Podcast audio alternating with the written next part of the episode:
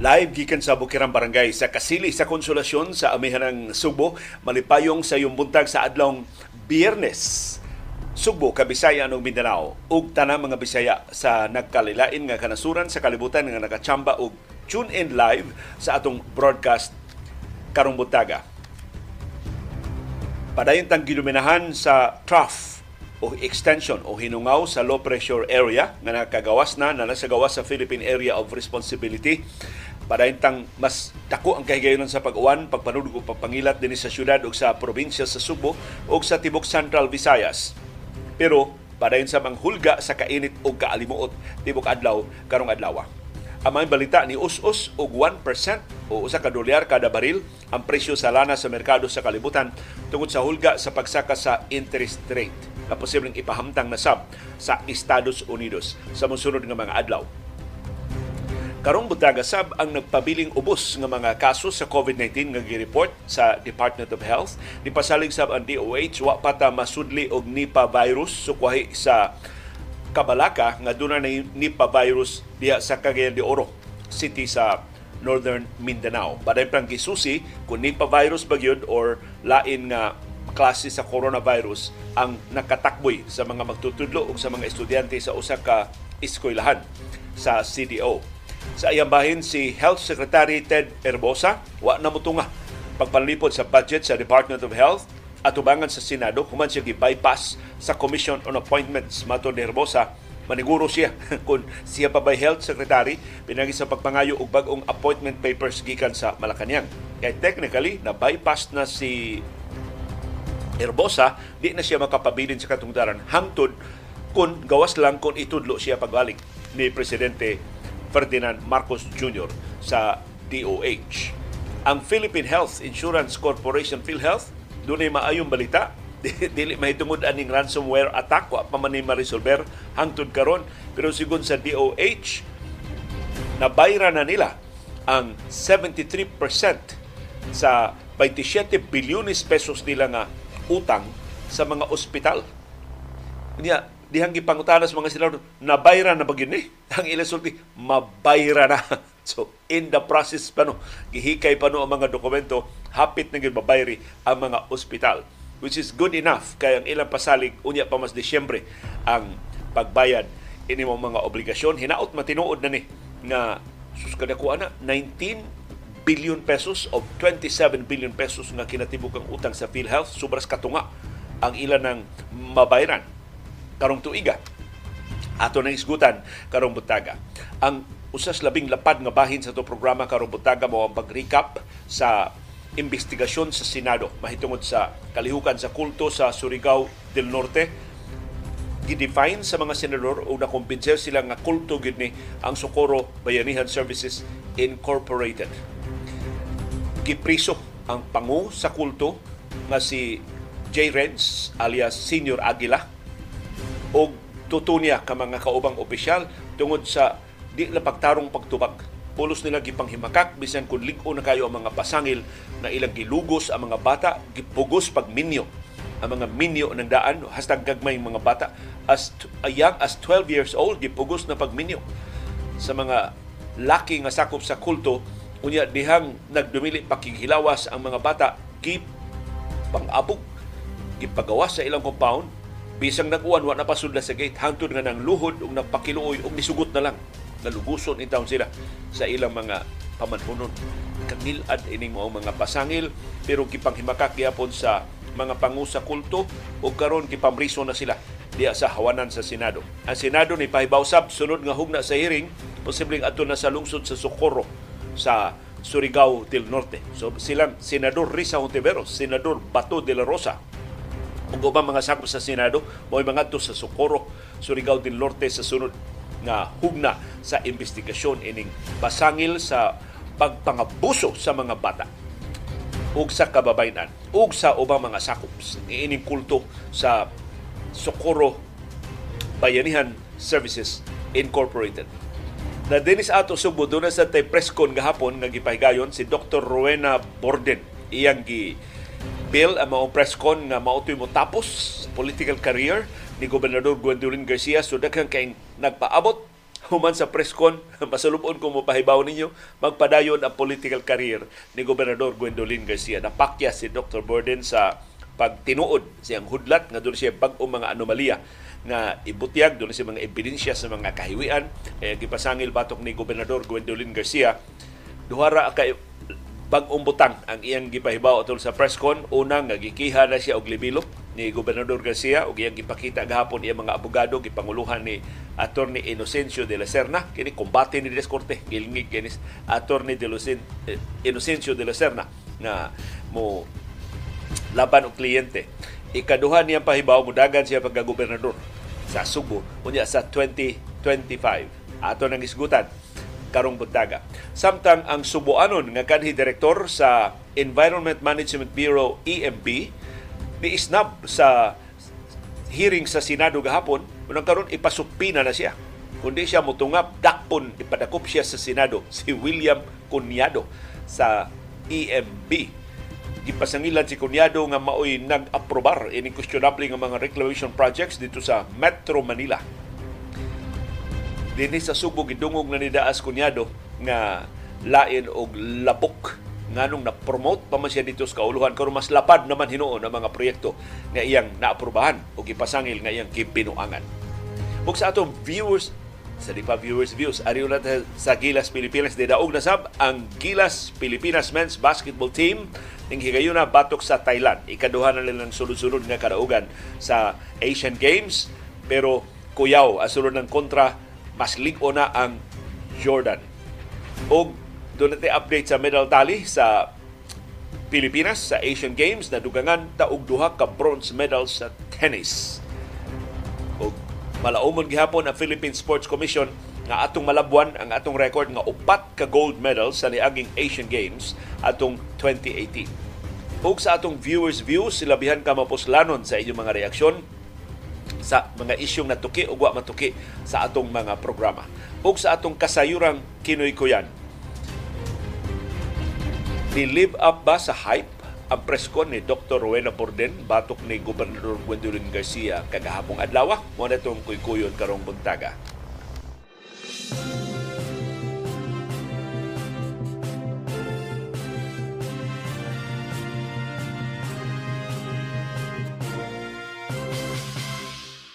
Kumusta man ang kahimtang sa panahon sa syudad ug sa probinsya sa Subo sigon sa pag-asa, init ug alimuota tibok adlaw karong adlaw pero dominahan gyapon ta sa trough o extension o hinungaw sa low pressure area nga wa na karon sud sa Philippine Area of Responsibility. Makaapektar ni sa eastern section sa Kabisayan ingon man sa tibuok Mindanao. Ang southwest monsoon makaapektar sa sa tibuok Kabisayan ug ingon man sa Southern Luzon. Ang Metro Manila localized thunderstorms na ang papatigbabaw nila dito. Ang gidominahan karon sa trough sa low pressure area o sa habagat mao ang syudad ug ang probinsya sa Subo, ang Bohol, ang Negros Oriental, ang Siquijor sa tuba ang tibok Central Visayas ug ingon man ang tibok Eastern Visayas, Leyte, Southern Leyte, Biliran, Samar, Northern Samar ug Eastern Samar sa ato pa mapanganuron ang atong kalangitan doon natin patak-patak ng pag-uwan, pagpanugdog o pagpangilat tungod sa hinungaw sa low pressure area. Perting grabihas dungdog o kilat dari gahapon sa amo murag yung gadhunog bitro langit murag ika tulo na ni sunod-sunod nga adlaw na sige og dugdog og kilat ini ka hapon nya gisundan og kusog nga bunok sa awan.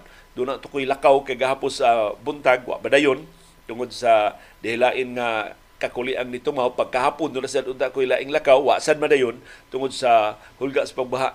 Doon na ko mga establishments nga tawganan na sa AS Fortuna.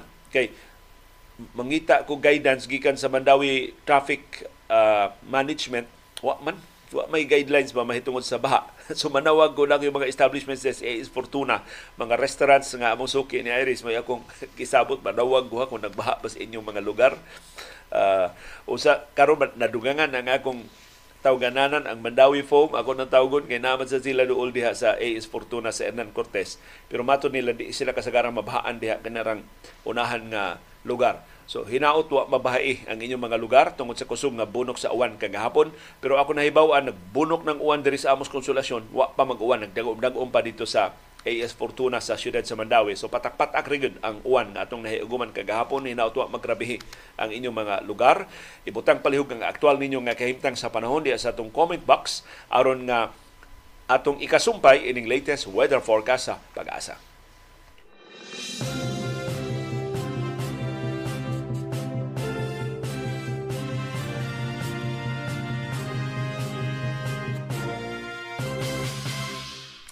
Ang maayong balita karong buntaga mao ang pag-us-us sa presyo sa lana sa merkado sa kalibutan human sa tibok adlaw nga trading kagahapon Huwebes ni us-us og 1% o usak ka dolyar kada baril ang presyo sa lana sa merkado sa kalibutan. Mainly tungod sa kabalaka sa mga oil traders na pasakaan na sab sa Estados Unidos ang iyang interest rate. Kay kung mosaka na ang interest rate sa Estados Unidos, maluya ang kalibutanong ekonomiya. Labi na, apil na ang ekonomiya sa Estados Unidos. Ang rason sa Federal Reserve, ang Bangko Sentral sa Estados Unidos sa pagpasaka sa sa lain nga pagpasaka sa interest rate mao ang pag pabugnaw sa ekonomiya sa Estados Unidos. Kay taas gihapon kaayo ang inflation rate sa Estados Unidos nagpasabot paspas gihapon ang pagsulbong sa presyo sa nag-unang nga mga palaliton ug ang labing epektibong paagi aron pagbadlong sa padayon pagburot sa inflation rate sa Estados Unidos mao ang pagpasaka sa interest rate. Now of course ang interest rate dili sad maayong epekto ngadto sa ekonomiya, maluya sab ang ekonomiya. Kung pasubra ang pasaka ang interest rate, posibleng manira ang mga negosyo manaktak sa ilang mga trabahante. So magsigil ni pangita ang Federal Reserve o ang mga bangko sentral sa nakaliling kanasuran sa sweet spot na pasakaan ang interest rate, igo nga makabadlong sa pagsaka sa inflation rate pero di sad makasira di sad makapurdoy di sad makapaalkanse sa mga negosyante di sad makatangtang sa mga trabahante gikan in town sa ilang mga panginabuhi. O delikado kay na nga balanse gamay kay na nga linya nga kilang ilang ig-on ang sweet spot sa pagpatuman pagpa-aumento sa interest rate. Usa sa mga implikasyon ini pasaka na sa interest rate mo ang strengthening sa US dollar o kay US dollar based man ang presyo sa lana sa merkado sa kalibutan, kung mosaka ang dolyar, mumahal ang lana. Kung mumahal ang lana, mumenos ang palit kay makinahanglan naman kang mas daghang peso sa Pilipinas, mas daghang yen sa Japan, mas daghang currency sa ubang kanasuran sa kalibutan aron makapalit ka og samang gidaghanon sa lana nga gibase na sa mas lig-on nga US dollar. So kasagaran maunay mahitabo saka ang interest rate, mulig-on ang dolyar, mutibugsok ang presyo sa lana, menos ang palit, menos ang demanda tungod sa law of supply and demand. Saka man ang presyo, bahar ang mamalitay in anticipation na mo arang-arang ubos koreksyon musaka og jutay ang uh, presyo sa lana kung maulian ang mga ekonomiya sa ubang kanasuran sa kalibutan. Pero pagkakaroon, luya pa ang ekonomiya sa Estados Unidos, luya ang ekonomiya sa Europa. In fact, nagresesyon na ang Germany, ang kinadak ang ekonomiya sa Europa o posibleng mag-recession sab doon na hudlat sa paghagsa ang ekonomiya sa Britanya pero hagbay ra ni hagsa pila na ni kabuan nga nihiyos ang ekonomiya sa China ug mao ni ang labing dagko nga mga konsumidor sa lana sa tibuok kalibutan.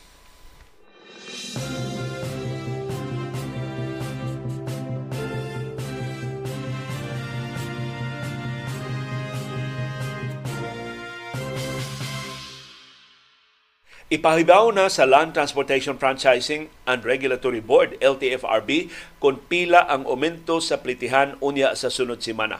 Take note, ang ilang pahibaw, pila ang aumento sa plitihan. Dili na kung umintuhan ba ang plitihan. So siguro na ni nga dunay aumento sa plitihan, posibleng piso labing menos or 2 pesos labing taas. And most possibly mao ni ang provisional nga increase samtang tukion sa hingpit ang mga petisyon nga nangayo og mas dako nga aumento sa plitihan sa mga sakyanan pamasahero. Ang chairman sa LTFRB maoy ni pahibaw ini nga mag-public hearing unya sa sunod semana and maybe Tuesday afternoon, labing menos, labing siguro, labing dugay, Martes sa hapon, ilan ang mapahibaw kung pila ang aumento sa plitihan Human sa public hearing, mato sa LTFRB, mo issue na yun sila og desisyon base sa resulta sa public hearing o sa mga previous inputs nga ilan na nakuha gikan sa mga transport groups o gikan sa ubang mga ahensya sa gobyerno. Pero ang LTFRB ni auhag sa mga transport groups pagsumiter og dugang mga dokumento pagsuporta sa petisyon para sa aumento sa plitihan.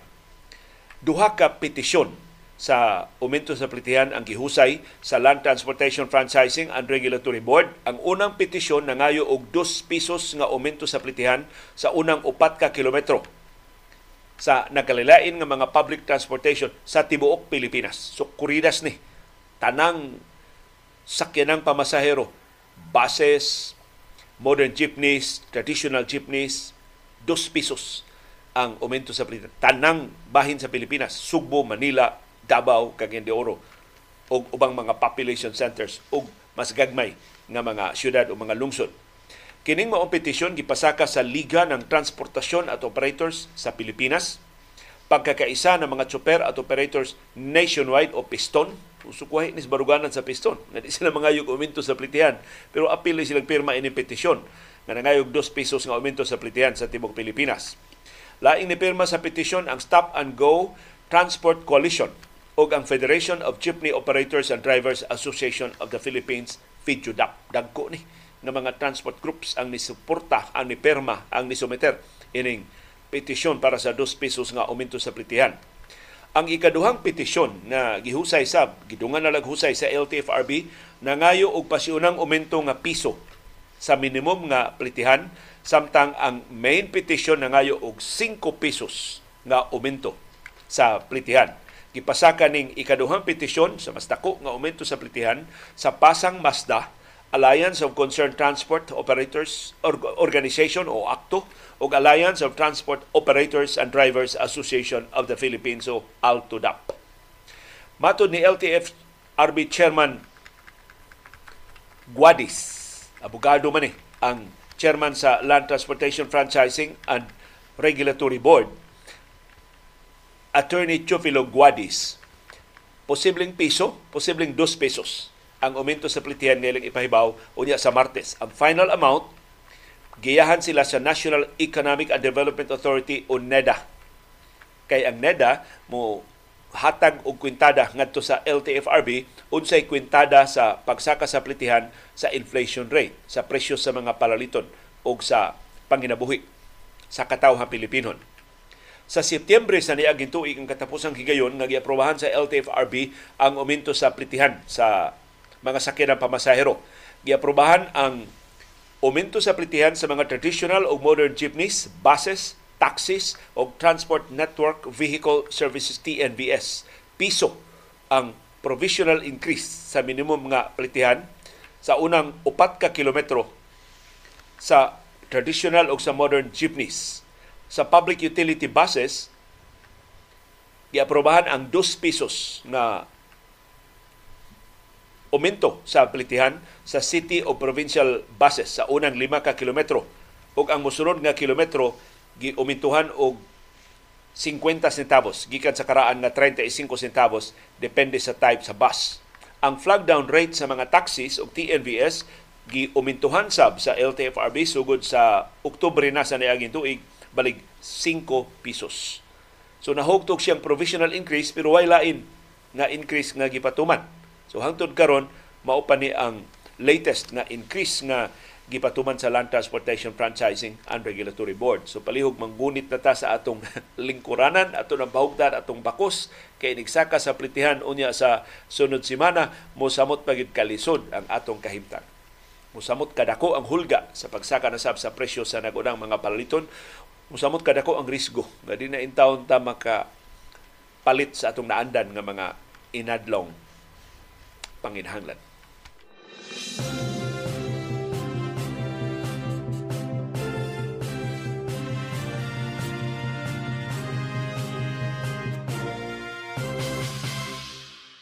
Ang maayong balita, nagpabiling ubos ang bagong mga kaso sa COVID-19 nga gi-report sa Central Office sa Department of Health. Doon tay 185 ka bag-o mga kaso sa COVID-19. Ang atong active cases ni saka ngadto sa 3,012. So ato na na breach ang 3,000 mark, kapin na lang utatas libo, kapin 2,000, karon balik tag kapin 3,000. 3,012 ka mga pasyente ang nahibilin sa itong mga ospital ug isolation facilities sa tibuok Pilipinas. Ang makapabalaka ang atong positivity rate ni Saka. Sa ito pa nilapad ug nipaspas ang tinaknanay sa COVID-19 sa tibuok Pilipinas niabot ng 5.2%. Ato nang na-breach ang 5% mark na magitakda sa World Health Organization na kung ang tinagnanay less than 5%, sud sa 14 kasunod-sunod nga adlaw, kontrolado na ang tinagdanay sa COVID-19. Ato nang na-accomplish na niaging daghan nga mga buwan. Pero karon balik ta og saka above 5%. 5.2% ang nationwide positivity rate hinaut mapaubsan ni sa mosunod nga mga adlaw. Ang kinadaghanag bag-o mga kaso sa COVID-19 mao ang Metro Manila. Doon na sila 73 kabag-ong kaso kagahapong adlaw.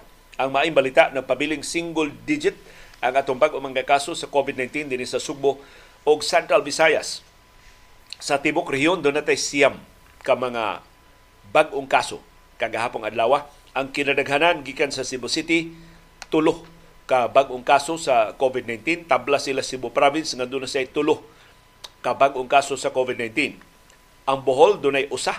Ka bag-ong kaso sa COVID-19 ang Negros Oriental na say usa. Ka bag-ong kaso. Ang Lapu-Lapu City napunan sa dug usa. Ka bag-ong kaso sa COVID-19 why bag-ong kaso ang Mandawi City, wa say bagong kaso ang Sikihor. Ang atong active cases din sa Tibok Central Visayas, kapina sa taggatos 112 ka mga pasyente ang naa sa atong mga ospital o isolation facility sa Sugbo, sa Bohol, sa Negros Oriental ug sa Sikihor. Ang labing daghan na active cases naa sa Bohol with 31. Ikaduha, nagtabla ang Cebu City ug ang Cebu Province tag 26 Ikaupat ang Negros Oriental dunay 11 ni Sakasab ang active cases sa Negros Oriental. Unya nagtabla diri tumoy ang Lapu-Lapu City, Mandawi City ug Siquijor dunay tag unom ka mga active cases. Ni sakatanan ang mga dili daghan, dili alarming pa ang ginikanon sa itong mga kaso dinhi sa Sugbo, Bohol, Negros Oriental ug Siquijor pero nagsige na og saka. Bantayanan na ni. So palihog doon na naman tayo kapistoig nga eksperyensya, di na kayo tayo maglisod, di na tayo makalimot sa minimum health protocols. Pero ang atong yung timanan, taod sa balik sa itong face mask kung naata sa crowded areas o kung mahimo di lang una ta mo appeal sa wa kinahanglan nga mga tapok-tapok o palihog tabang taog badlong sa mga kiat-kiat.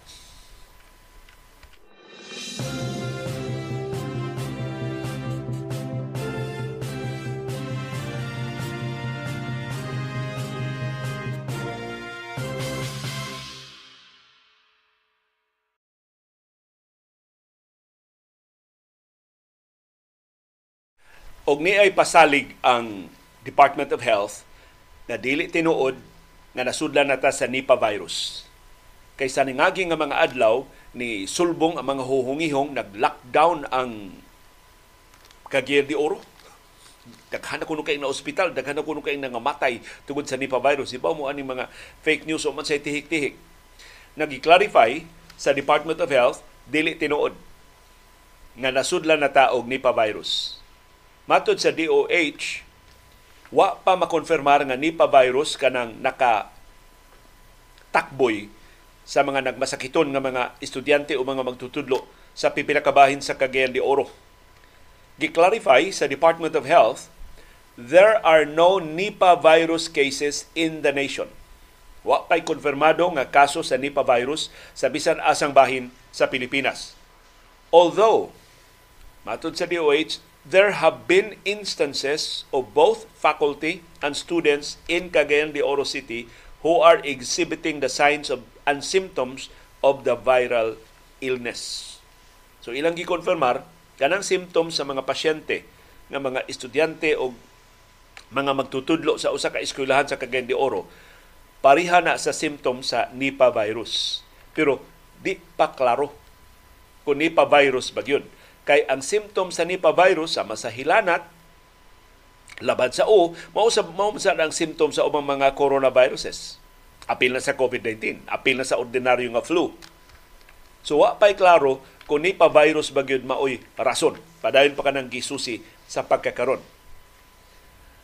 ang mayor sa Cagayan de Oro nga si Rolando Uy ni issue og executive order nga ni pahibaw ni saka ang gidaghanon sa mga kaso sa hilanat o flu-like illnesses sa mga eskwelahan o pipila ka mga barangay sa Cagayan de Oro City. Gidasig ni Uy ang mga mulupyo sa pag-observe sa minimum health protocols. Sama sa pagsulob, pagbalik sa face masks, pag sige og panghunaw sa kamot og ingon man pagtabon sa atong baba og ilong kon muubo o kon moatsi og gipalik sa pagpatuman sa Cagayan de Oro City Government ang social distancing sa mga public places o sa mga transportation hubs. Subalik ang linay-anay sa mga pasayro o sa mga crowded public places diya sa uh, ah, CDO. Doon naman tayo mga viewers sa Cagayan de Oro City o kasilingan ng mga lugar. Palihog, hatagi mi og unsa man inyong sitwasyon diha. Tinuod ba nga daghan kaayo ang mga nangasakit o gipaburot lang ni sa mga nagpakatap. Klaro kay pagpaborot kay ang pagpakatap iniwa naman daghan na kuno kay nangamatay nag-lockdown na kuno sa Cagayan de Oro City nga dili tinuod. Ang gikonfirmara sa Cagayan de Oro City government flu-like illnesses. Kini nitakboy sa mga estudyante ug mga magtutudlo sa pipila ka mga eskwelahan ug sa mga nagpuyo sa pipila ka mga barangay sa Cagayan de Oro City. Ug sa pagkakaron matod sa Department of Health wa pay konfirmado nga kaso sa Nipah virus diha sa CDO o sa bisan asang bahin sa Pilipinas.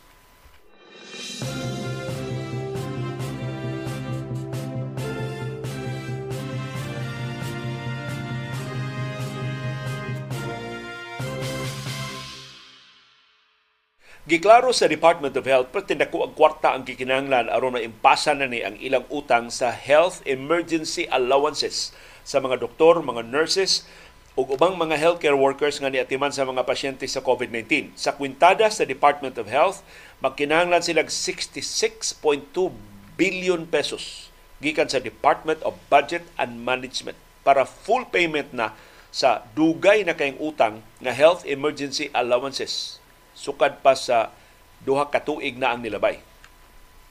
Si Health Undersecretary Maria Carolina Vidal Tainio maoy nipahibaw sa mga sakop sa Kongreso nga ang total requirement sa health emergency allowances sa mga healthcare workers from 2021 to 2023 niabot og 113 billion pesos. Ining maong kantidad ni-release lang ang DBM atong 2022 og 46.8 billion pesos. Wa ra katunga sa gikinahanglan nga kantidad. So ang utang karon 66.2 billion pesos pa sa dihang gisubay ni Senador Loren Ligarda nganong wa man mabayri ang 113 billion pesos nga bayranan. Ang rason sa DBM, way kwarta.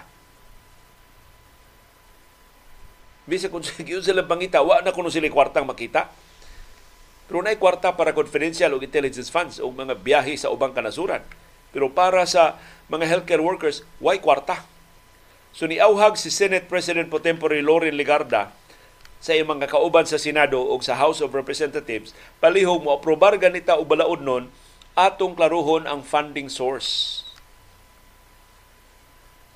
Kay kini pinaspasay mangud ni nya kuan ni paukyab ni ang pagpasar ining mao mga benepisyo. Aron ingnon ba nga nagpakabana ta sa mga healthcare workers nya wali klarong tinubdan asa kuhaon ang kwarta ang benepisyo para sa mga healthcare workers nga mao nag-atiman sa mga pasyente sa COVID-19 sa pagsulbong gyud sa pandemya sa nangagi nga katuigan gisugo sa Bayanihan to Recover Act as one.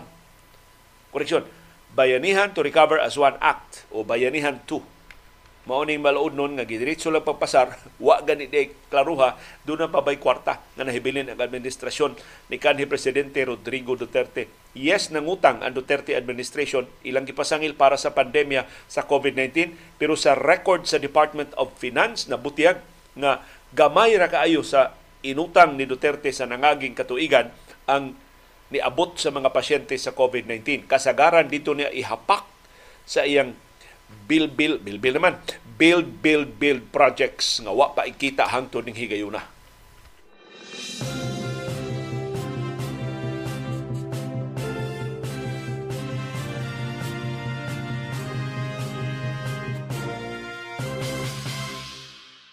Human siya gilaktawan sa commission appointments, murag ng luod, wa napakita si kani ato na butang nga kanhi kay di naman siya moangkon nga siya health secretary si Ted Herbosa. Pero naniguro sa si Herbosa. Mato niya wa siya moatubang sa Senate Finance Committee kagahapon nga nag-deliberate sa gipangayo nga budget sa Department of Health para sa sunod tuig kay naniguro siya nga dili siya ma pasangilag usurpation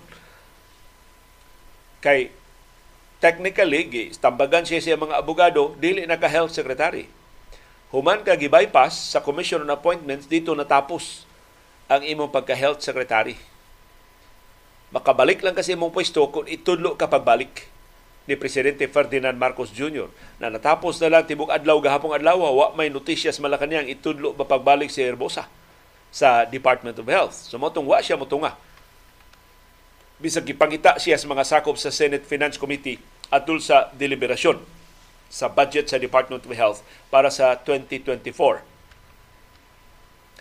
Ang nangita, usas nangita niya si Senador Francis Tolentino. Mato ni Tolentino nga nung wa man si Secretary Herbosa. Nga nung gipadadaan naman tag mga undersecretaries o mga assistant secretaries o mga department heads sa Department of Health. Makasiguro ba ta nga kahibaw ni sila makasulti ni sila for and in behalf of the Department of Health. Pero mao ni ang katinawan ni Herbosa ngadto sa mga senador, gipaagi ni niya og text message ngadto sa mga sakop sa media.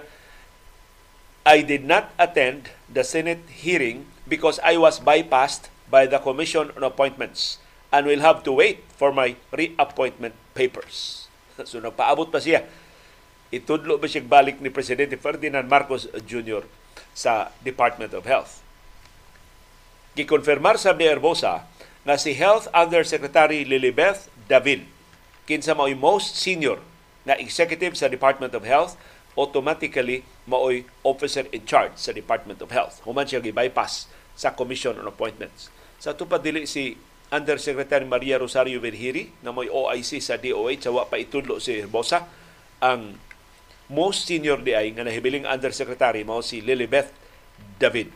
So siya mo OIC karon sa Department of Health. Nitambong si David sa hearing sa Senado gahapon, gawas niya ni tambong sab silang Undersecretary Maria Rosario Virhiri o si Undersecretary o Chief of Staff sa Department of Health nga si Gloria Balboa. Kung itudlo pagbalik ni Marcos si Herbosa, hagbay ra unta. Pagkahuman gyud sa pag-bypass sa Commission on Appointments niya. Nawadaan ba sa bilib si Marcos ni Herbosa karon wa, wa siya i-confirm sa Commission on Appointments. Hangtod karon wa pa gina matukas ng misteryo nganong si Herbosa mo gitudlo nga ang gipaandam untag mga dokumento sa Malacañang kadto mang kanhi senatorial candidate og mas tinahod na medical practitioner na si Dr. Mingita Padilla ba to? Si first name ni Dr. Padilla katong nidagan sa pagkasenadora sa nayaging eleksyon. Dili siya linya ni Marcos, linya man siya ni Isko Moreno pero impressive ang iyang credentials, daghang mga medical organizations ang nisuporta ni Dr. Padilla. Ingos Dr. Padilla pati niyang hibunga. Nag-andam na siya sa mga dokumento, nahingpit ng iyang requirements. Pag sumiter niya sa Malacanang, giingnan siya, Dok, sorry Dok, may na-appoint na po, Dok, si Ted Herbosa ang na-appoint sa Department of Health. So, ingon na sa nakakalibugan ang mga proseso nigwatay sa politikan ng mga puwersa diya sa Malacanang.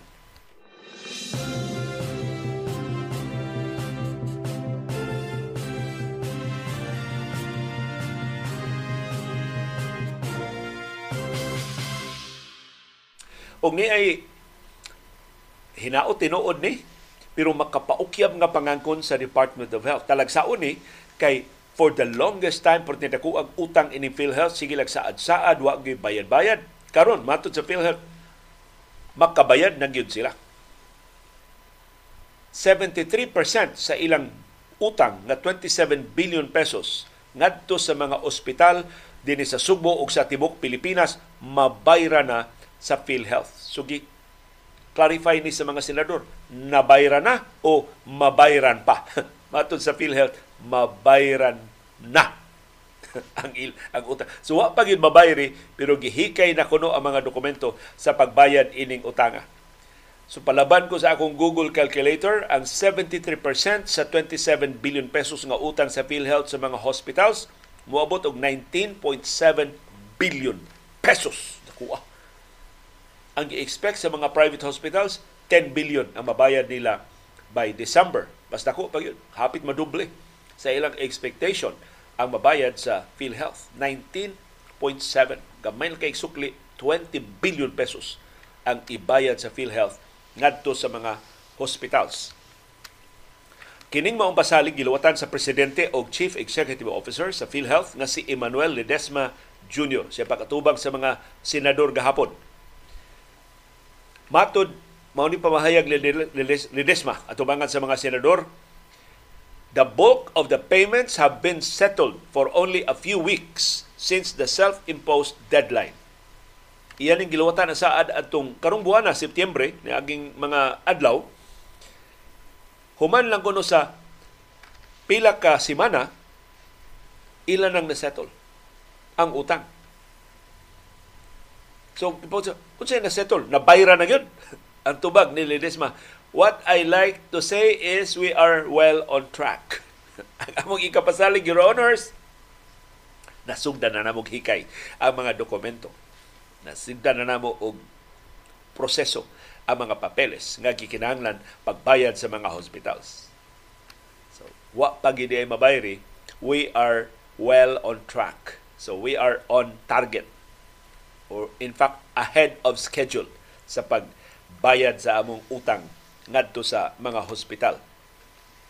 Mato ni Ledesma, nakatabang sa ilang pagbayad sa utang ngadto sa mga hospitals.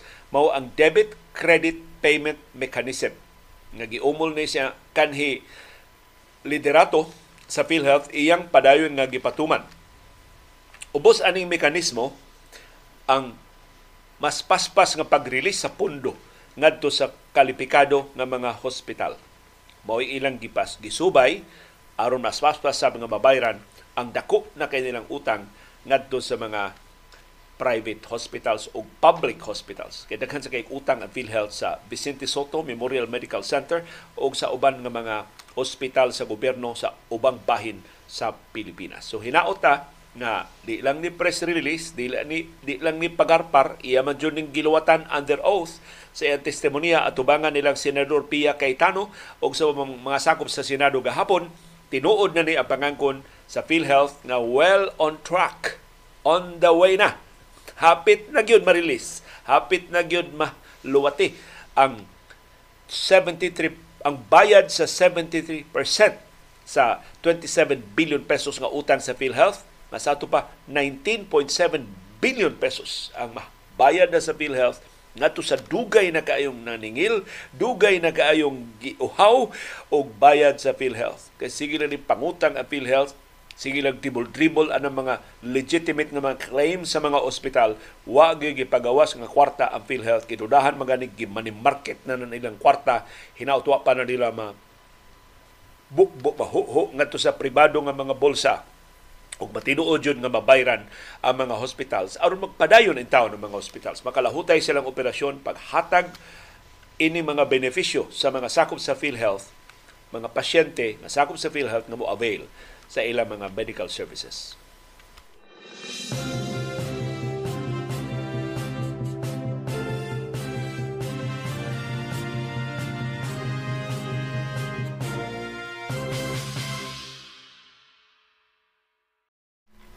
Taas kaayo ang hearing sa Senado gahapon sa mga kulto. So akong gikuha ang highlights sa maong public hearing. Una, kulto ba gyud ni? Ang Socorro Bayanihan Services Incorporated. Mo mo nay unang gidefine sa mga senador. Labi na ni senador Risa Hontiveros. Kay joint investigation man to sa komitiba ni Hontiveros o sa komitiba ni senador Bato de la Rosa Nanila duha si Senador Hontiveros mo mas makinaadmanon, mas lawom og pagsabot sa mga isyu, mas makapasabot nato. Unsa ning maong kontrobersiya? Mato ni Hontiveros, ang ayang klarohon pagsugod ilang giklaro pagsugod pa lang sa investigasyon. Nga kining grupo sa Bayanihan Services Socorro Bayanihan Services Incorporated SBSI kulto ni. Nauyunan nila sa Senado nga kulto ni og niingon si Hontiveros importante nga tawgon nga kulto kining grupuha kay tungod sa ilang pagkakulto ilang naabusuhan ang mga bata ug ilang na lapas ang mga balaod sa Pilipinas. Ingon si Ontiveros, importante ni nga bahin isip sukaranan sa ilang investigasyon aron nga masabtan sa mga senador nganong gisayon-sayon sa mga sakop sa kulto diha sa Socorro sa sitio Kapihan sa Barangay Siring sa lungsod sa Socorro sa Surigao del Norte sa yunsayo nila gihimo ang mga krimen sa lugos pagminyo sa mga bata, pag-abuso sa mga bata, pagpangawat sa mga benepisyo sa mga senior citizens o sa mga 4Ps beneficiaries, pagtukod og private army, pagbaligya og illegal nga drugas ug uban pang mga krimen. Mato ni Hontiveros, ilang gi konsulta ang mga eksperto ang tanang mga elemento sa kulto na apil sa kalihukan sa SBSI diya sa Surigao del Norte. Apil ang excessive control through rigid rules. Murag labaw pas diktadura, hapit tanang lihok sa mga sakop gibutan sa kulto. Severe punishments, bangis kaayo nga mga silot. Karon taon atong ihulagwa yun sa mga silot gipahamtang sa kulto sa ilang mga membro. Ikatulo, suppression of independent thought Di tugutan ang mga sakop sa kulto maghuna-huna og ilang kaugalingon nga mga ideya. Og ikaupat, charismatic leadership who encourages blind fanaticism. Kanang leader na mo encourage og fanaticism. Kana bang reincarnation ko ni Senyor Santo Niño kung mutuo mo na ako malangit ang inyong kalag kay hapit na matapos ang kalibutan. Asa pa mulabaw ka fanatisismo ang ma-inspire anang maong mensahe. Mato ni Hontiveros, manifestation unsa ka higpit ang mga lagda o kabinuang ang mga lagda diya sa kulto nga di ginagawas nun ang mga sakop sa kulto. Ang tanang lalaki o tanang babae nga mga sakop nga nagpuyo diya sa sitio Kapihan, pariha og tupi Imong tanawon ang mga footage, ang mga litrato sa mga sakop sa kulto, pariha og tupi. Pariha gitason sa tupi. Pariha gimubuon sa tupi. Ang babae og ang lalaki. Og ni padayag og kabalaka si Ontiveros nga sa investigasyon nga gihimo sa iyang staff o sa pasyon ng investigasyon sa National Bureau of Investigation, sa Commission on Human Rights o uban pa mga ahensya sa gobyerno, dunay ni tumaw nga independent government diya sa sitio Kapihan pero doon na sila ilang kaugalingong gobyerno. Na sila gitawag nga New Jerusalem Esperanza Ministry. O kining maong ministry nga Nueva Jerusalem Esperanza Ministry mo'y mukulikta o mga donasyon gikan sa mga mulupyo. So imbis buhis gitawag nilang donasyon. Og doon sa sila Ministry of Budget and Finance. Mo imabuot sa paggasto ang koleksyon sa ilang grupo. So giklaro ni Hontiveros ngadto sa mga sakop sa Socorro Bayanihan Services Incorporated wa magtinguha ang mga senador sa pagtangtang ninyo gikan sa inyong mga Pinoyanan. Wa tinguha ang mga senador pagbungkag sa inyong community. Ang bugtong tinguha sa mga senador mao ang pagpatubag sa mga nakahimo og krimen. Kanang nang lugos sa inyong mga bata patubago na. Kanang namugos ninyo pagminyo sa mga lalaki nga sakop sa kulto wa ganin ninyo mailhi krimen kana patubagon sila anang maong krimen. Gipugos mo pagpasakop sa private army patubagon. Kinsay responsable anang pinugsanay nga pagtuko diha og private army ug kon makaplagana kinsay mga sad-an mapasakaan sila og kaso mapriso sila samtang husayon kining bangis nga mga krimen batok nila ug ang inyong mga bata mapanalipda na. Labaw tanan makabalik na intawon sila sa ilang mga eskwelahan. O atol sa hearing, gi hukman nga bakakong dako wa gyud mo angkon sa tinuod ang mga leader sa kulto sugi priso sila. So karon piniriso silang J. Renzi Kilario alias Senior Aguila ug tutunya ka mga opisyal diha sa Senado, sa premises sa Senado. Ang la, laing sukaranan sa investigasyon sa Senado mao ang mga kasong kriminal nga gipasaka na sa National Bureau of Investigation sa Caraga Region, batok ni Kilario ug sa ubang mga opisyal sa SBSI. Apil sa mga kasong gipasaka ang trafficking, kidnapping and serious illegal detention, child marriages o exploitation.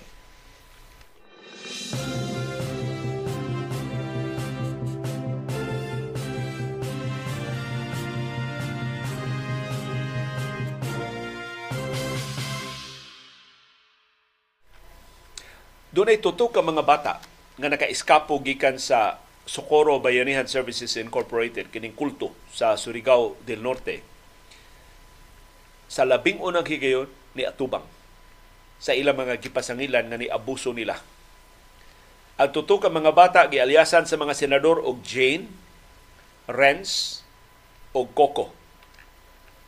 Sila intawon tuto gipasulog og sunglasses aron dili mailahan ang ilang mga naong gipa sulob og hooded shirts ug emotional kaayo nga detalye ngadto sa Senate Committee on Public Order and Dangerous Drugs ang ilang pait nga kasenatian diha sa sitio Kapihan. Apil silang gitug-an, gipugos sila nga makigminyo sa mga lalaki nga wa nila mailhi. Gipugos sila pag bansay-bansay isip mga sundao bisan sa kalinghod pa sa ilang pangidaron Usa nila kini si Jane. Niingon, giminyo siya, gipugos siya pakigminyo, ug laki nga wa niya mailhi, ug wa niya magustuhi, sa pangu sa kulto nga si J. Renz Kilario. Siya mo ini duma sa kasal. Mato ni Jane, gipugos siya minyo og 18 anyos nga lalaki. Sa diyang napagidaron pa siya og 14 Matod ni Jane, ingon ko ni si Kilario, sabi niya na unang step daw is ipapatawag yung mga sekretaris. So, doon ay i-designate ng mga sekretaris sa ilang sa ilang grupo, ipatawag. Tapos, ililista kung sino ang single na lalaki at babae. Kinsay daka, kinsay daga o kinsay mga ulitaw. Tapos, ang age ng mga babae ay 12 pataas habang sa lalaki ay 18 pataas. So ang ilista ko no kadtong mga bata pa nga 12 anyos pataas ug ang mga lalaki nga 18 anyos pataas ng mga mga kuan pa, ulitaw pa og daga. Mato ni Jane, nibalibad siya. Sa diyang gisugo siya nga magpakasal. Pero giingnan siya dili kang kabalibad. Kay sugo na sa Ginoo kung pasabot, sugo na ni Senior Aguila. Mga ilang ilang ginoo diha sa sitio Kapihan. Naghilak in down si Jane nga nitugan sa mga senador nga si Aguila nitugan sa iyang bana o sa ubang mga bana sa gipugos sa pagminyo nga mahimo nilang luguson ang ilang asawa. Kundi mosugot nga magkikilawas, mahimong gamitan og puwersa Human sa kaminyoon, gipahibaw sila ni J. Renz o ni Senior Aguila nga mga magtiayon kinahanglan nga magdug dayon sama sa ubang mga magtiayon og mahimo rang luguson sa mga bana ang mga asawa kundi mosugot nga magigilawas nila. Total, minyo naman sila. Kasado na sila. Lain pag yung bata, kining 12 anyos nga si Renz, tubang sab sa mga senador gahapon ug niingon nga, bi, nga bisan sa iyang kag, kalinghod pa 12 anyos pa siya gitrain na siya aron mamahimong sundao.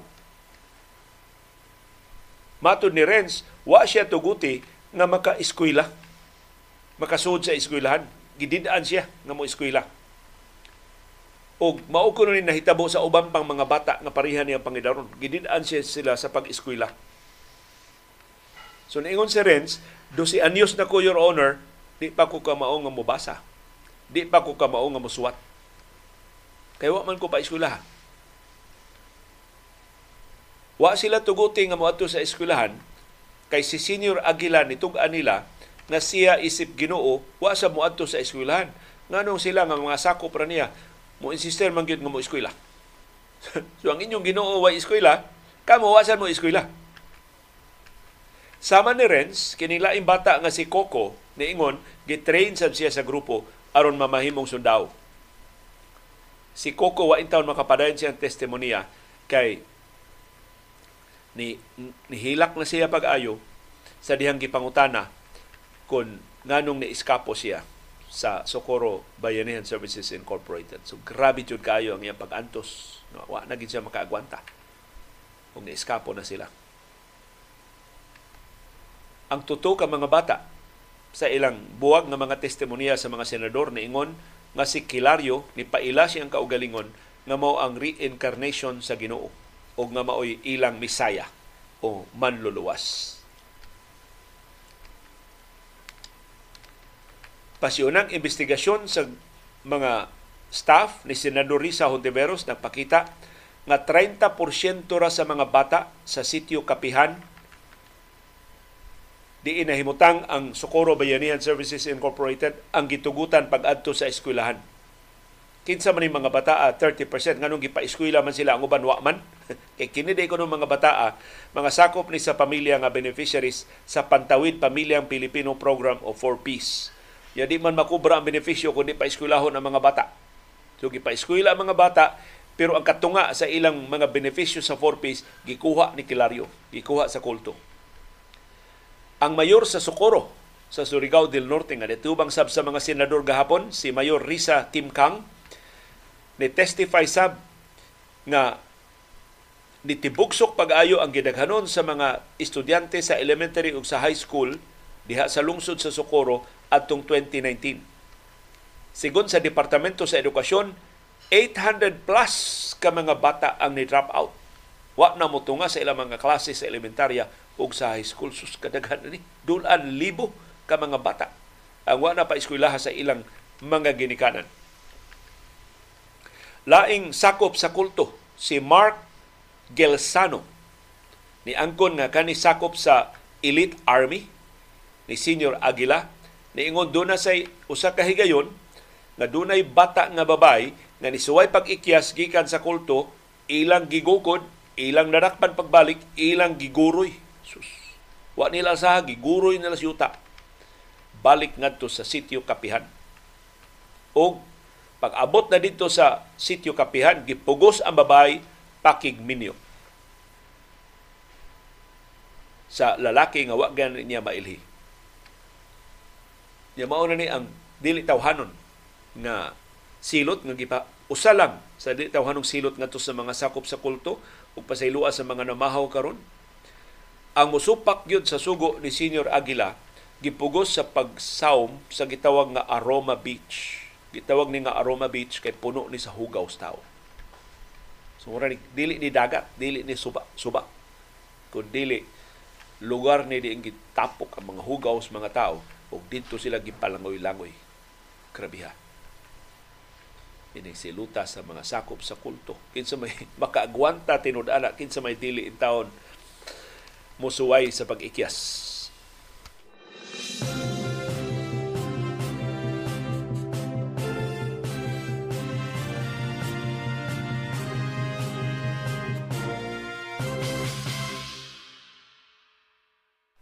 Human sa mga testimonya sa mga bata ug ubang mga biktima sa kulto, si J. Renz Kilario, sige lang ingon, di na tinuod, sa, bakak na, di na tinuod, bakak na, di na tinuod, bakak na, gipulaan ng mga senador. Ilang gisagpa og contempt of the Senate si J. Renz Kilario, gitawag sab og Senior Aguila. Ug laing tuto ka mga opisyal sa kulto. Si Senador Risa Hontiveros mo inihimo sa motion pagsagpa og contempt ug pagpapriso nilang Kilaryo og kaubanan atol sa hearing sa Committee on Public Order and Dangerous Drugs.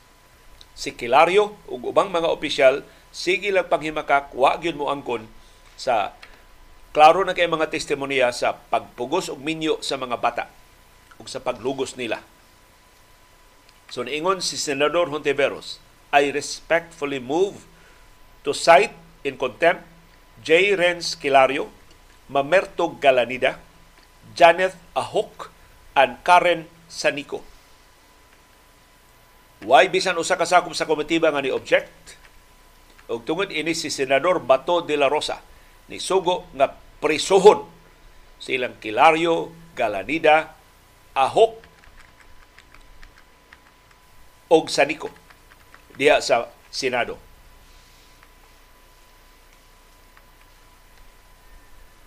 Mato ni Hontiveros, ang mga testimonya sa mga nangangkon nga mga biktima apil na ang usang nga gipugos gyud og minyo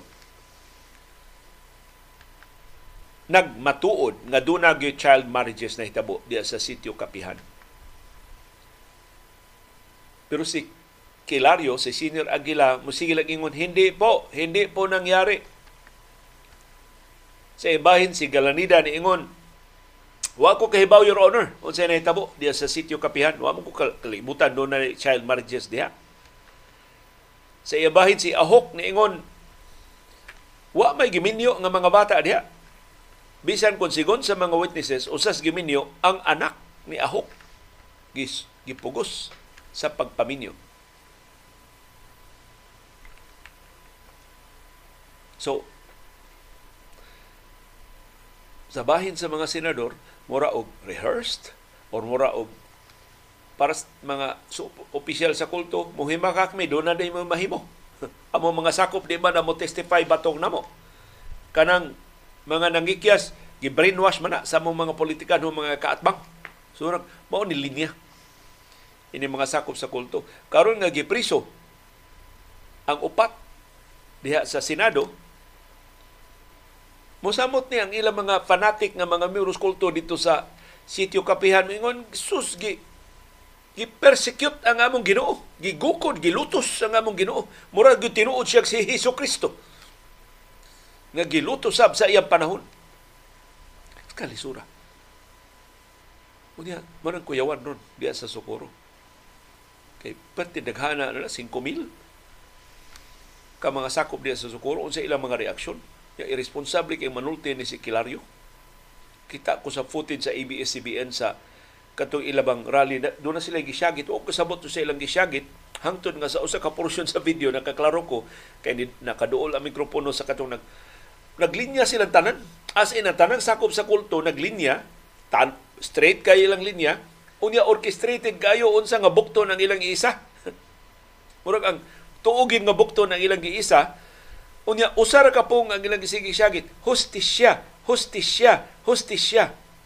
Nya pagkatataod si Kilario, mura siyang maluya, unya magpaagak siya sa mga sakop, nya sila nakasiguro siyang giagak na siya, pakuyapan din siya. Ipertil ba niya bugata? Kipot dinakuha man ini ni Kilario. Kita ko ang litrato ni Kilario. Slim kini bata, pero pagka-leader ni skulptor, kalit siya burot. Sumura ni og. Unya ang mga tao mura siya pagkakita nila ba nga nakuyapan ang ilang Ginoo, mura sila ba og nasuko pag-ayo nga giunsa ninyo ang among manluluwas. Giunsa ninyo ang among Misaya. Grabe ha. Ug mao na definition sa kulto. Nga gabisihan sa mga senador pagdeklarar na ang Socorro Bayanihan Services Incorporated tinuod gyud nga kulto.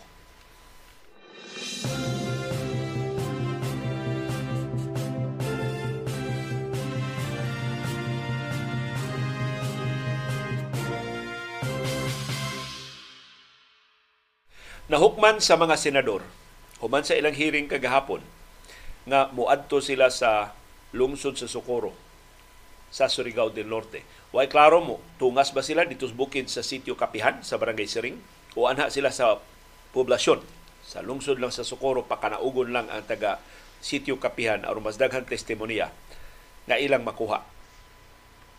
Matod ni Senador Bato de la Rosa, sa Socorro na siguro, we will go there kasi mas marami silang babiyahe dito alam mo na, hirap din sa buhay yan. mamasahe papunta dito. So tayo na ang pupunta doon, tayo na ang mamasahe. So ang mga senador na, muadto sa lungsod sa Socorro sa Surigao del Norte. Kuyog si Senador Risa Hontiveros nga mo ipangu sa laing komitiba na nagpahigayon sa investigasyon. Ug mga sakop sa duha ka komitiba sa apil ang Committee on Women, Children, Family Relations and Gender Equality. Wa pa matuki sa mga sakop sa komitiba sa Senado kanusa ang sunod nga hearing. Pero sa sunod nga hearing adto na sa lungsod sa Socorro tukion na gyud ang systematic rape.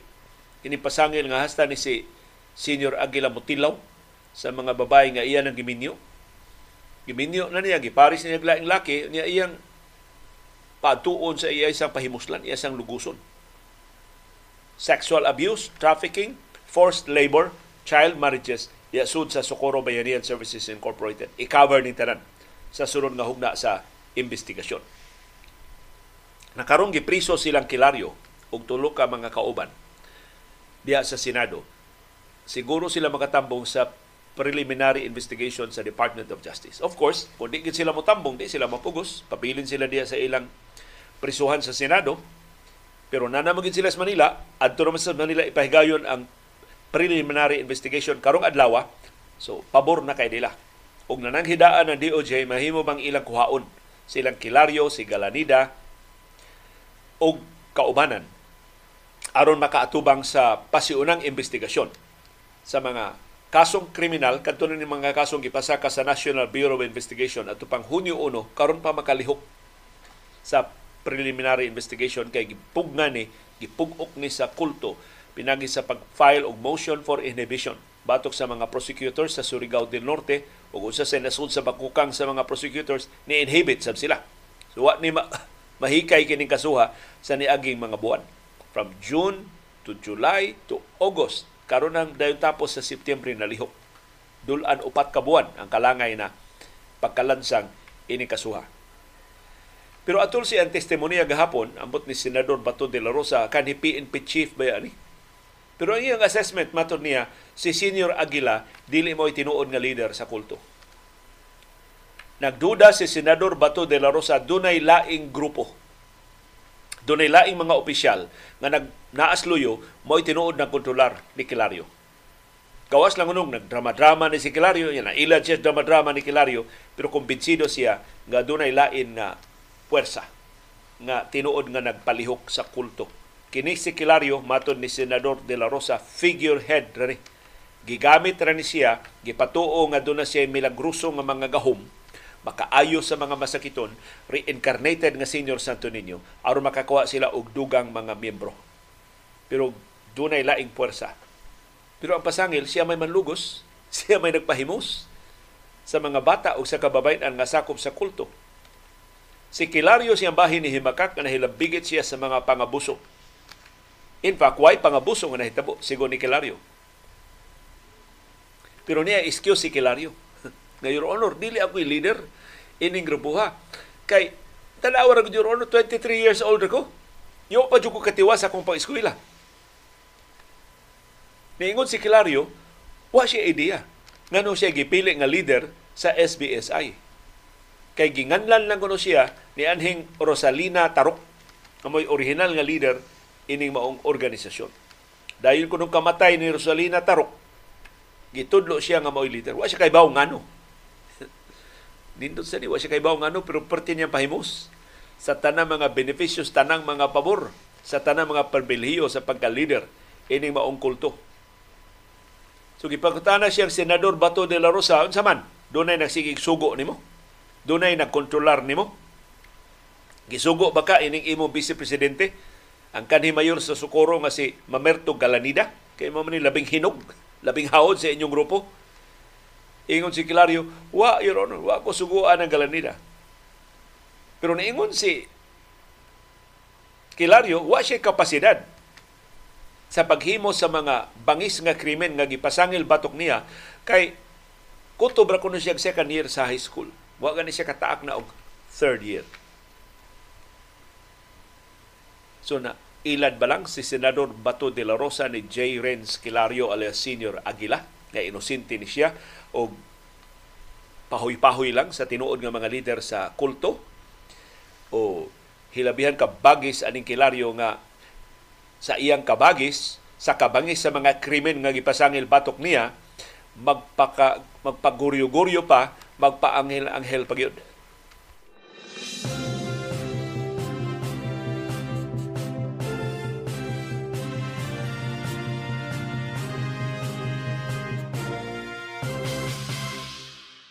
Pero ni ay testimonya nakuha ang mga senador nga muhimakak sa pangangko ni Kilario nga inosente ang iyang pagka-leader sa kulto.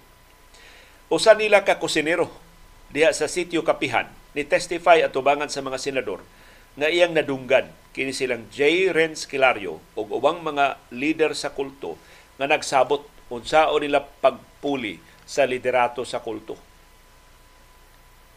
Kining maong mga leader gikataw nga naghunghunganay pero nadunggan ining ilang kusinero. Nagtingwa pagpalagpot sa tinuod nga leader sa Socorro Bayanihan Services Incorporated nga si Rosalina Tarok. So sukwahi sa testimonya ni Kilario nga mura siya gipugos ni Tarok nga mupuli pagka-leader, matod ining kusinero gituyo pagpatay kadto si Rosalina Tarok aron makapuli silang Kilario ug kauban ngilngiga ni mo testimonya. Kining kusinero si Jeng Plaza. Maoy ni tugan sa mga senador nga iyang nadunggang nag-istorya pag palagpot sa leader nga si Rosalina Tarok. Mao silang J. Renz Kilario alias Senior Aguila, si Mamerto Galanida, ang vice presidente sa SBSI, kanhi mayor for three terms, ug na board member sub, three terms ang mayor sa Socorro na board member sab sa Surigao del Norte. Si Karen Sanico o si Rosel Sanico. Sila kunong upat mao'y nagplano kung saan nila pag palagpot sa pwesto aron kapulihan nila sa liderato si Rosalina Tarok o Mama Nena. Niangkon ang upat, matud ining kusinero nakadungog sa ilang istoryahanay, nga maglisod sila og ni Mama Nena. Kay siya may gi pili. Siya may ila sa mga miyembro nga ilang tinuod nga pangu. So, ang ilang nahuna-hunaan aron makuha nila ang suporta sa mga miyembro. Nagtukod sila atong 2019 og private army. So ato ning 2019, tukod sila og private army. Ilang gibansay-bansay ang mga sakop isip mga sakop sa private army. Ug mao na to hinungdan na dani na nila ang mga sakop ug ila nang na pulihan si Mama Nena. Pero ang mga apo ni Mama Nena nga karon mga sakop gihapon sa kulto silang attorney Ralna Florano na mo'y legal officer sa grupo og si Ralden Florano ni Himakak nga gituyo pagpatay ang ilang apuhan o ang ilang inahan. So, hasta inahan namatay. Ang ilang apuhan kadto si Mama Nena. Ang ilang inahan patay sab si Denya Florano. Matod sa mga nagdili tinuod nga gipatay nila ang ilang lola o ang ilang mama. Di sab kuno tinuod nga dunay foul play. Di kuno tinuod nga gihiluan ang ilang lola o ilang mama aron makapuli ni si Jay Renz o si Galanida, isi presidente o vice presidente sa ilang organisasyon. Matod ining abogada, that is not true in my personal view. That is why it was hard for us siblings. How can we kill or poison our own mother and grandmother? So matod ni Attorney Ralna, ng iyang pamilya doon ay history sa heart ailment. Doon na ginoon sila, sakiton yun ang ilang kasing-kasing. So nagtuo sila nga ang namatyan sa ilang lola o sa ilang mama giatake sa kasing-kasing. Matod ini mga apo, ang ilang nahibawan nga istorya sa succession sa liderato sa Socorro Bayanihan Services Incorporated. Ang ilang mama nena, kato ilang lola, mautoy ni pili ni Ray J. Renz Kilario nga mo'y sulod nga presidente.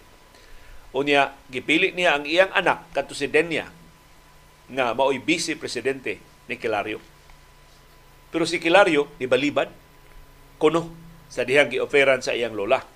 O si Denya nibalibad sa kay sigon ni Denya interesadong mag presidente si Galanida. So mo giveaway kuno siya ni Galaneda. Sa diyang namatay si Mama Nena sa questionable nga mga sirkumstansya, si Ralden nangutana kining apo nangutana si attorney Ralden nangutana ni Kilario unsa man I, mupuli ba ka sa liderato and the rest is history si Kilario balipayon nga ni puli puwerteng hawra nga ni puli ug si Galanida mo iyang pangabaga ug karon dunay pagduda nga tinuod nga alas ining grupo kinis Galanida gigamit lang ni Esquilario kay mas charismatic man nga leader, mas katuuhan man nga reincarnated na senior Santo Niño. In fact, sigon sa mga nakasuhito aning grupuha, kana ko nung pagpatambok kana si Kilario lagi pertin dauta ana sa gamay pa ng bata. Pero tinuyo ko na niya pagpatambok aron murag siya tan-awon og Santo Niño. ang iyang sininaan, tanawar ko na sininaan sa Senado, amgid-amgid sab sa kapa ni Senior Santo Niño.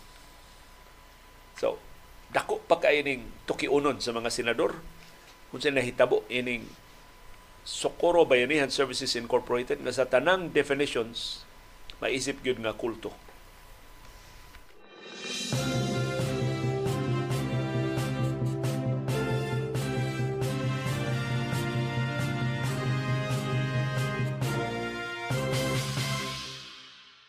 Ni ay laing paghulagway sa kapait ang nahiaguman sa mga bata nga gipugos og minyo diha sa Socorro Bayanihan Services Incorporated sa sitio Kapihan sa Barangay Siring sa lungsod sa Socorro sa Surigao del Norte.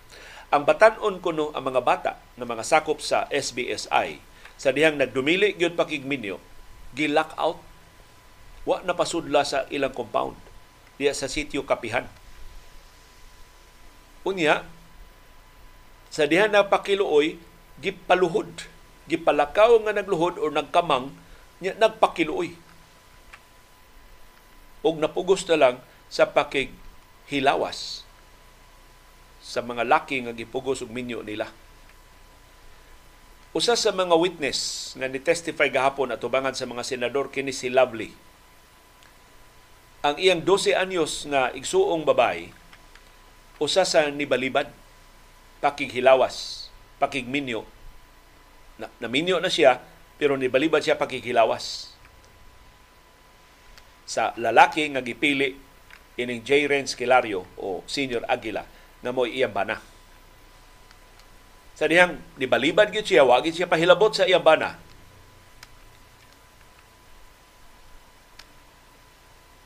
Gipatawag siya ni Kilario.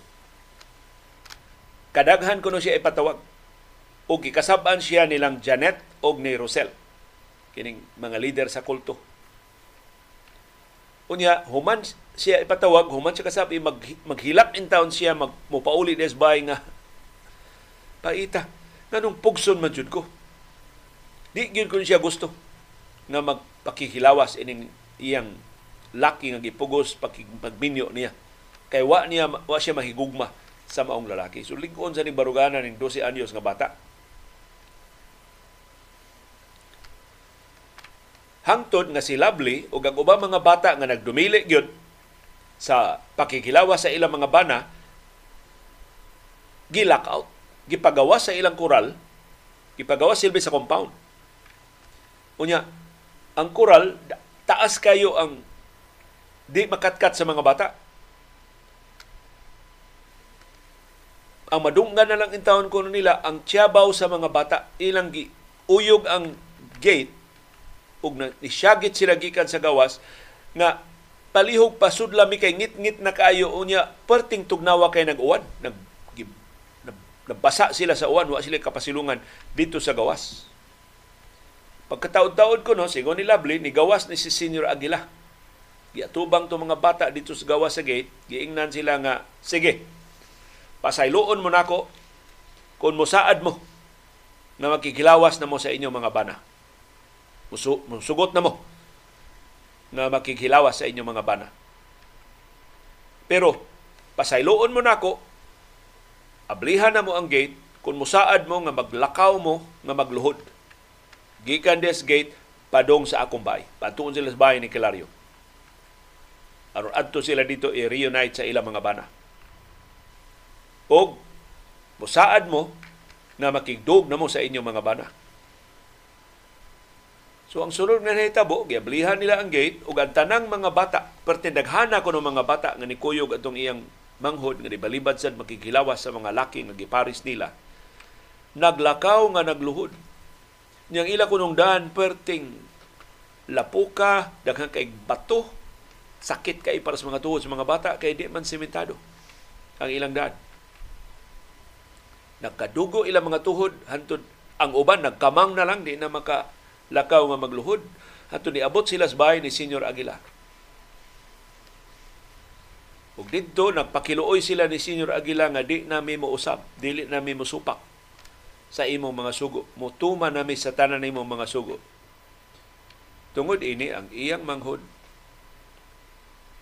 gihilabtan gyud sa laki na pamabdusan og kaduha og nahiagom og nakuhaan ang iyang manghod. Di mo na 12 anyos pa. Hapit mamatay ang iyang manghod sa ikaduha niya nga miscarriage. Gi-admit siya sa ospital nga giduma rasab ni Senior Aguila. So Senior Aguila rasab may nagduma silang ospital. Sa rin gipangutana ni Senador Bato de la Rosa si Aguila si Senior si Kilario ni Ingon dili tinuod ang testimonya ni Lovely hindi ko po magagawa. Sigo ni Lovely, ang ilang amahan, masakiton sab, gipainom ni Senior Aguila og tambal. Sa ilos mga namahaw karon gikan sa hugaw sa kanding aron kuno maayo sa iyang sakit. Sa ni hangyo ang pamilya nga amo na lang ipa-ospital kay luya na kaayo ni balibad si Kilario. Ini si Kilario epektibo ng akong tamal. Mao na imna. So ang tawag ko no ato goat coffee. Pero hugaw to skanding. Nya naghimo ko no adto, murag bugal-bugal ba pagkahimo ah, si Senior Aguilar sab. Nya iya ipamugos og painom sa mga pasyente, sa mga masakiton. Kay ingon niya nga goat coffee ko no to or goat candy, makaayo ko no to sa mga sakit. Pero ang hugaw ra kuno itawag tuskande nga iyang giluto. Kapaita.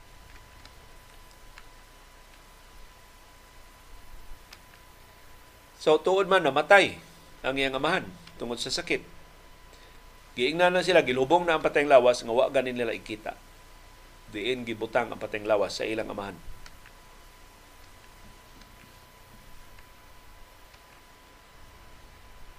Ka kuyaw sa nahitabo ining maong kulto. Unya, why nahimo ang atong gobyerno pagbadlong ining maong mga abuso.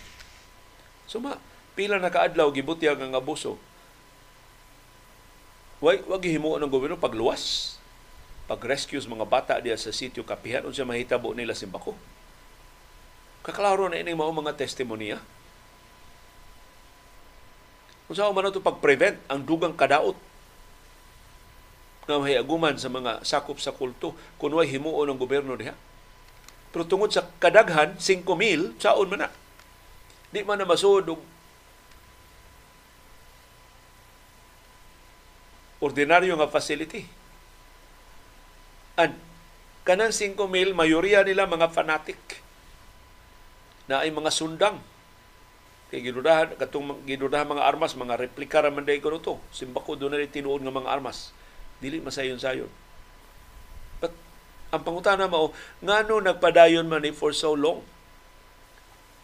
Kung nagsugod ning maong mga pangabuso since 2019, upat na katuig kini pangabuso, siya rugwa ginahimo ang gobyerno pagpadlong ni J. Renz Kilario alias Senior Aguila.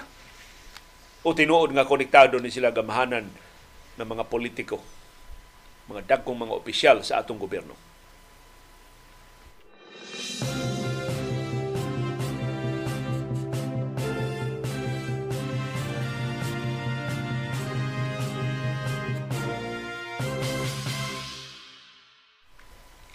Ang sunod nga pangutana, ha, asa man itaw ipahimutang kini mga bata na niikyas gikan sa kulto, nihatag sa ilang mga testimonya, kinsa may mo atiman karon nila. Na mismo ang ilang mga ginikanan, tuwa pa man dito sa kulto. In fact, ang ilang mga ginikanan gisugo sa kulto pag-file og petition sa writ of habeas corpus aron ibalik ang mga bata ngadto sa kulto. May lang gani kay wa mo tugot ang korte. Ang Interagency Council Against Trafficking sa Department of Justice niingon ang balaod nagtugot sa gobyerno sa Pilipinas pag himog protective custody sa mga bata nga giabusuhan. Ining kulto sa sitio Kapihan yes Barangay Siring sa lungsod sa Socorro sa Surigao del Norte. Ang pangu sa Interagency Council Against Trafficking o IACAT nga si Justice Undersecretary Nicolas T.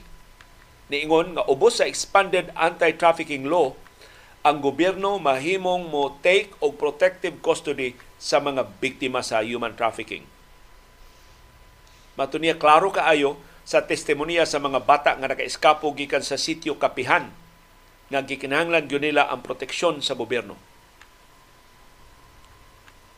Ang forced labor ug ang mga abuso nga ilang nahaguman sa Socorro Bayanihan Services Incorporated maka-justify sa pag-extend sa gobyerno og protective custody ngadto nila.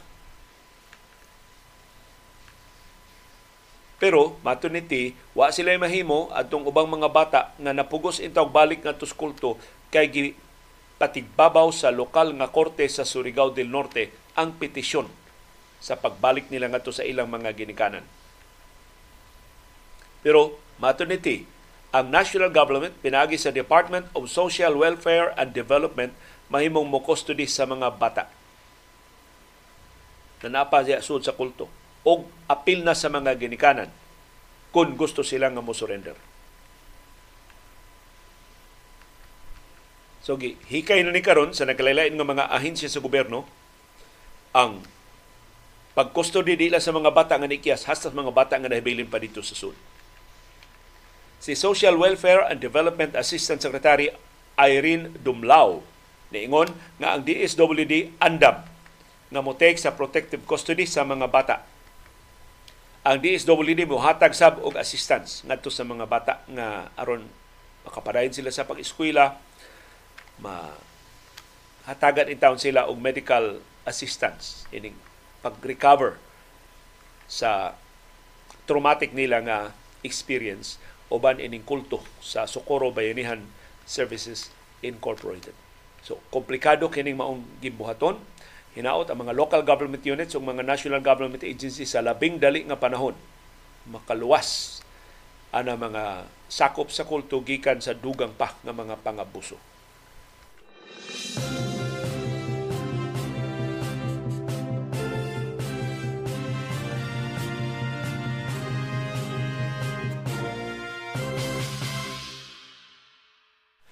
Unsay gibuhat sa munisipyo sa Socorro? Tungod ining kabalaka nga dunay kaguliya nga moulbo kon sigihan nig agitate. Na mo ginasigig agitate diya sa sud. Ini maong kulto. Manong masukanon kay mga sakop sa kulto ambot unsay gihilo sa ilang panguna-una masukanon na kay sila. Na kon muulbo ng ilang kasuko. Unsay mamahitabo sa lungsod sa Socorro? Kon 5,000 kaarmadong mga sakop sa kulto ang moatake simbako sa munisipyo or sa kabalayan sa ubang mga molupyo. Munang isip pangandam, gisuspenso ang mga klase sa tibuok Socorro.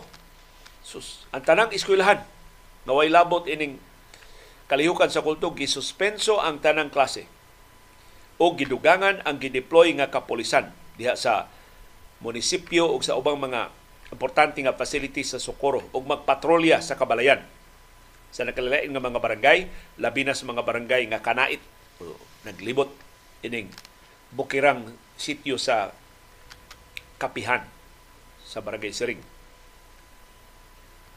Gikansilar sa local government units ang uban pang mga kalihukan sa munisipyo aron sa pagsiguro sa kaluwas sa publiko.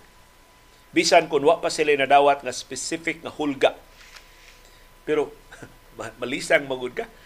Pasok anon kaayo nagkumo unya dunay gitakin nga sundam ang lalaki nga mga sakop sa kulto.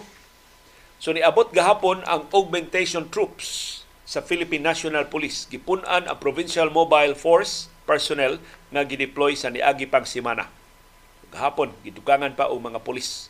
Kag siguro nga way daotang panghitabo diya sa Socorro. Tibok adlaw kagahapon ang kadalanan sa Socorro perting mingawa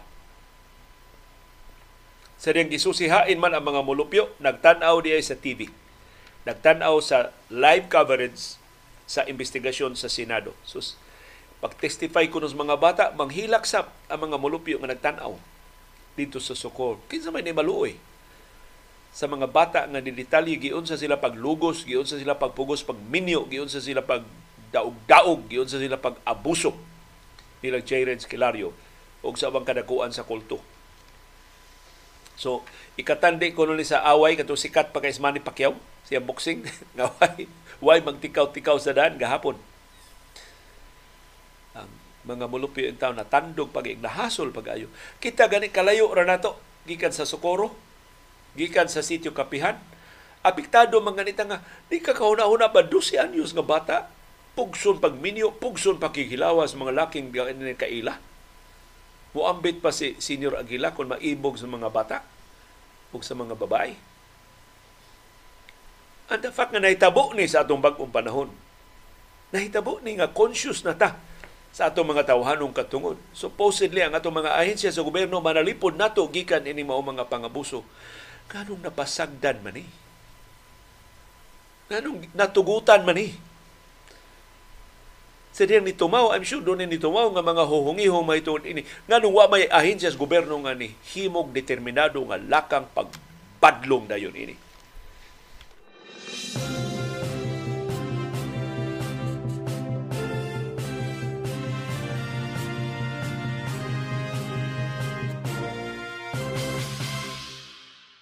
Dinis ato Sugbo na dungan ining investigasyon sa Senado ang press conference, gikahinaman nga press conference si Dr. Rowena Borden. Batok ni Gobernador Gwendolyn Garcia. Giimbitar ko ni Dr. Borden sa iyang press conference. In fact, nananghid akong Iris nga muadto ko. Akong giimbitar si Iris ug uban niya mga higala nga interesado sa nga mangita tag restaurant dool sa venue kay dito man sa IT Park mangita mag restaurant dool sa venue ya ako lay mo adto dito sa venue alegre gani ako silang dadon dito mingaw gani way makahibaw man kay doon nagi mahitabo. Labay lang di, di ko adto. Mangaon lami dito sa restaurant. So mo to amo plano. Ya. Yeah. mo na giingon ni anhing Chad Lennon.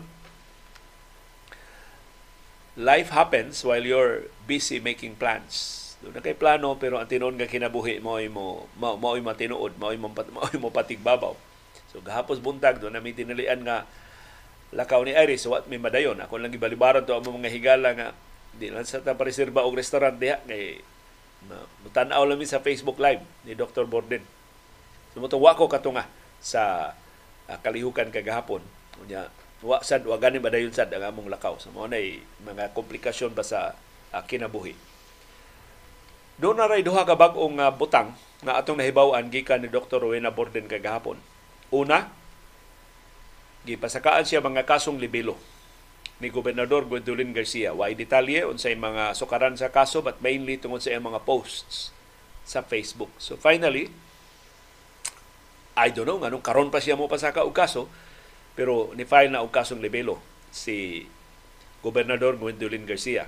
Og motong gipakita ni Dr. Borden sa press con gahapon si Attorney Inocencio de la Serna ug ang mga associates. Og ako nadunggan kining law office ni Inocencio de la Serna ngilngig ni ngilngig ni mulaban o mga kliyente ngilngig sa nigbayad dili dili ni baratohon ang ilang serbisyo ni attorney Inocencio de la Serna. But apparently komportable si Dr. Rowena Borden sa serbisyo ni de la Serna. Na dunay gamay anggulo ining pagkuha ni Borden ni de la Serna. Kaysa ako nahibawan kini si attorney Inocencio de la Serna sud sa daghang mga buwan nagtago-tago ni kay usa man is gi, gi giingon nga gihunting usa ni giingon gi, gipangita kay I don't know usas mga kliyente di laser na murag gidudahan gyud nga nahilambigit sa illegal nga drugas so kuyawan ni sa Tony de la Serna sa iyang kinabuhi. Motong di niya mag-ikita de la Serna sa iyang mga kliyente. Pero una na ko nahibawan, nibalik og kaaktibo si Atty. de la Serna. Kay no atong isog kay statement sa HRAC katong gahupungan sa mga hotel, sa mga resorts, sa mga restaurants diri sa Subo batok adtong binuang uh, proposed ordinance sa Lapu-Lapu City Government nga babayron og environmental fee. Ang tanang musud sa upon tag 100 pesos ba to kada usa? So sukuha sa extract adto sa ila kuno mga meeting gitawag og stupid si Mayor Ahong Chan pero sa ilang statement isog kay statement ang naghimo sa statement si Attorney Inocencio de la Serna ko balik ni practice si Attorney de la Serna finally gahapon ni pakita gyud dito gid siya press con ni Attorney ni Dr. Borden si Attorney uh, de la Serna So ilang tubagon kining mga kasong libelo nga gipasaka ni Gobernador Gwendolyn Garcia batok ni Dr. Borden. Ikaduha, ang pahibaw ni Dr. Borden mudagan siya pagka-gobernador sa Subo unya sa 2025. O kompleto ko na ang ilang slate. Na iyang padaganon, doon na siya vice gobernador, doon na siya mga board members, doon na siya 12 ka senador, mo endorse siya og mga mayor sa Cebu City, Mandawi City ug Lapu-Lapu City ug sa tanang component cities ug mga municipalities. Upadagan sila mga kongresista sa tanang mga distrito sa House of Representatives ug mopaluyo sila og party list group. Ug ilang gilusad ang Save Cebu Movement. Ug ilang gipahibaw nga dunay hotline para sa mga Subuanon nga gidaog-daog ni Gobernador Gwendolyn Garcia. Pahibaw nila unsay mga telepono nga inyong matawgan, inyong mateksan aron pagpahibaw sa inyong kahimtang patabangan mo sa Save Cebu Movement. Sa muna mga kalihukan ni Dr. Rowena uh, Borden. Significant kaayo. Una, kay posibleng maapiki siya ining kasong libilog, ipasaka ni Gobernador Gwendolyn Garcia or mahimo na niyang venue aron sa pagbutyag og dugang mga anomalya sa gobernador. Ikaduha, kini iya kandidatura pagka gobernador sa Subo. Madayon man ni Odili pero usa ni sa mga exciting na mga political developments din sa ato sa Subo kay karon bag-o muragwa na may nihagit ni Gobernador Gwendolyn Garcia. Katapos ang nihagit niya si kanhi Tourism Secretary Ace Dorano namunbon man wa man manimaho di man gani close ang resulta sa niaging eleksyon. So mura og si Borden Ramoy isog kaayo karong nihagit ni Gobernador Gwendolyn Garcia. Unsa ka seryoso ang iyang hagit batok sa gobernadora, ingon siya nga master strategist siya, doon na siya mga taktika nga himuon, pero ang sama mga taktika nga iyang gi tanyag pagtabang ni Ace Durano, wa makapadaog ni Ace Durano batok ni Gobernador Gwendolyn Garcia sa niaging eleksyon. Doon na ba'y sukaranan ang pagtuo nga lahi ang resulta sa umaabot nga eleksyon sa 2025 ang laing significant development nga akong nahibaw-an atol sa press con gahapon, ang pahibaw ni Attorney Inocencio de la Serna. Kasadi pa nila tubagon ang mga kasong libilo nga gipasaka ni Gobernador Gondilon Garcia batok ni Dr. Rowena Borden ilang pa inhibiton ang tanang prosecutor sa probinsya sa Subo. Ang Cebu Provincial Prosecutor's Office ug ang mga prosecutor sa ubang mga syudad ug mga lungsod sa probinsya sa Subo ilang pa inhibiton Kay matod ni De La Serna, unsaon nila pagtuman sa ilang trabaho, nga nagdawat man sila og allowances gikan sa Kapitulyo sa Subo. nga actually mo inahitabo sa akong kaso. Ang original nga mga prosecutors na nitanaw sa akong kaso, ang ilang rekomendasyon ibasura ang kaso. Why sukaranan? Katong kaso nako sa kasong libelo sa akong kolom nga si Duling Kawatan. So original atong recommendation sa panel of three prosecutors, basura. Pero gi-review sa Assistant Cebu City Prosecutor nga nang-apply pagka-regional state prosecutor. Ug usa sa ni-rekomendar niya aron itudlo siyang regional state prosecutor si Gobernador Gwendolyn Garcia. Wa siya maikog nga girekomendar siyang Gobernador Garcia. Utangan siya kabubuto ni Gobernador Gwendolyn Garcia, iyang gi-review akong kaso, iyang gi-reverse ang resolution sa tuto ka prosecutors. Umotong na file akong kaso sa korte.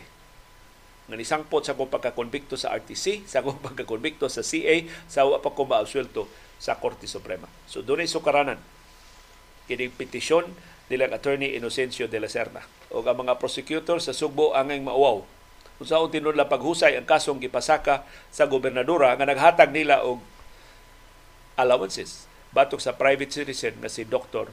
Rowena Borden. Pero atong atangan o sa kalabuan ining maong kaso. Pero atong i-assess, i-live up ba sa iyang hype ang presko ni Dr. Borden kagahapon at ang atong kasayuran kinoy ko yan karong taon-taon.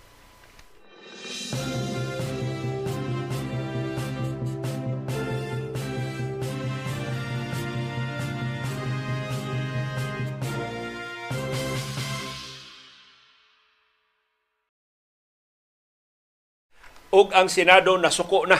Gusto sa mga senador nga isupina ang Subuanon ba ni siya pero dugay ni siyang destino din sa Subo nga kanhi direktor sa Environment Management Bureau nga si Engineer William Cunyado. Sa ato pa supina na ipada sa mga senador kundi mo gihapon si Cunyado ipadakop na siya sa mga senador si Senador Cynthia Villar, ang chairperson sa Senate Committee on Environment, Natural Resources ug Climate Change, maoy miauhag sa pag-issue supina batok sa kanhi Environmental Management Bureau Central Office Director William Cunyado tungod sa iyang kapakyas pagtambong sa hearing nga gipahigayon adtong Martes, Setyembre 28. No kagahapong adlaw, Huwebes, Setyembre 28 sa mga resolusyon mahitungod anang large-scale land reclamation projects sa nakalaling bahin sa Pilipinas. Apil ini ang resolusyon sa large-scale land reclamation projects sa Pilipinas gipasaka ni Senador Risa Hontiveros ug ang resolusyon sa ongoing o proposed reclamation project sa Manila Bay nga gipasaka ni Senate Minority Leader Coco Pimentel.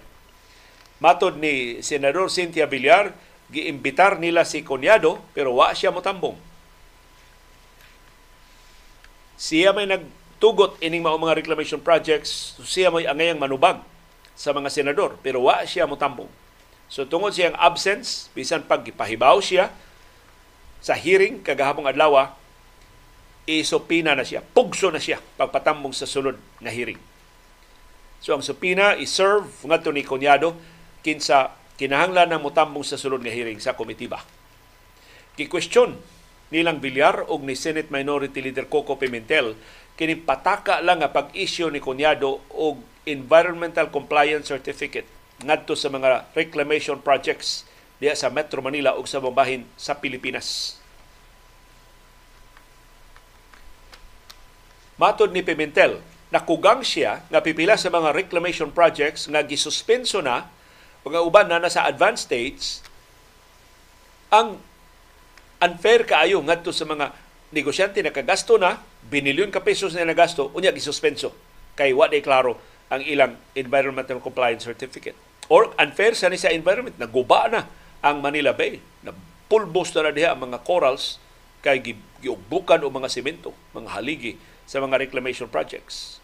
Sa iyang bahin, si Senador Cynthia Villar ni question ngano nga ang ECC nga gi-issue sa lugar nga nahimutang sa Ramsar list of wet wetlands o of international importance o duna gyoy balaod nga nagdeklarar nga protected area gitugutan man ni kunyado na i-reclaim kining protected area Nangutana sa sibilyar, mahitungod sa proseso sa pag-issue sa environmental compliance certificates para sa reclamation project nga gikanselar na ni atong 2017.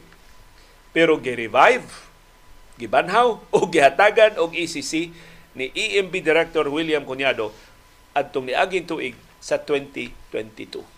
So dako nigtulubagon si Cunyado sa mga senador.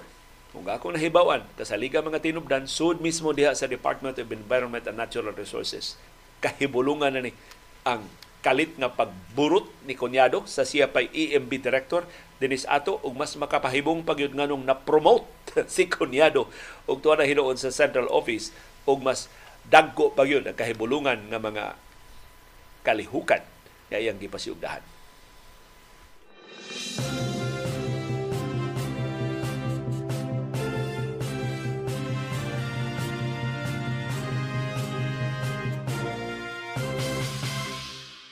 Ang maayong balita gikan sa Gilas Pilipinas men's basketball team naka-score sa ilang ikaduhang sunod-sunod nga daog sa Asian Games ang ilang gipildi ang Thailand 87-72 sa preliminary stage sa Group C sa Asian Games. Dito ang duwa gipahigayon sa ZJU Gymnasium sa Guangzhou, Wang, sa China. Guangzhou sa China. Ang naturalized Filipino nga si Justin Brownlee maoy ni sumiter og argumento nga posibleng mas maayo pa ni siya ni Jordan Clarkson, mas muhaom siya sa Gilas Pilipinas, nirehistro siya og double-double, 22 points og 12 rebounds. Aron sa pagpangu sa kadaugan sa Gilas Pilipinas. Si CJ Perez mao ni abag ni Brownlee. Uban ang iyang 16 points og 7 ka rebounds. Ang Gilas kinahanglan hinuon nga maninuod sa fourth quarter. Kay Gilas lasan sa Thailand ang ilang 21 puntos nga labaw ngadto na lang sa liba 68-63 di arangkada pagayo ang Thai players pero nahimo mga bombero gipaong nila ang kayong gimugna sa Thailand. Si Justin Brownlee o si Ans Kwame. Mao ini putol sa momentum sa mga Thai players o gi preserbar nila ang dominance sa Gilas Pilipinas. Si Tyler Lam maoy nangu sa napildi nga Thailand with 29 points. Wa hinon siya dili pa igo para sa pagpugong sa ikaduhang sunod-sunod nga pildi sa Thailand. So kuano ni ikaduhang sunod-sunod nga raog sa Gilas Pilipinas, ikaduhang sunod-sunod sa mga pildi sa Thailand. Ang sunod ikasangka sa Gilas Pilipinas ang mas kahadlukan, ang giisip nga mas ligon nila nga kaatbang ang Jordan. Gitakda ang sangka ugma Sabado Setyembre 30. Good luck sa Gilas Pilipinas men's basketball team. Hinaut masumpayan ang ikaduhang sunod-sunod nila nga kadaugan.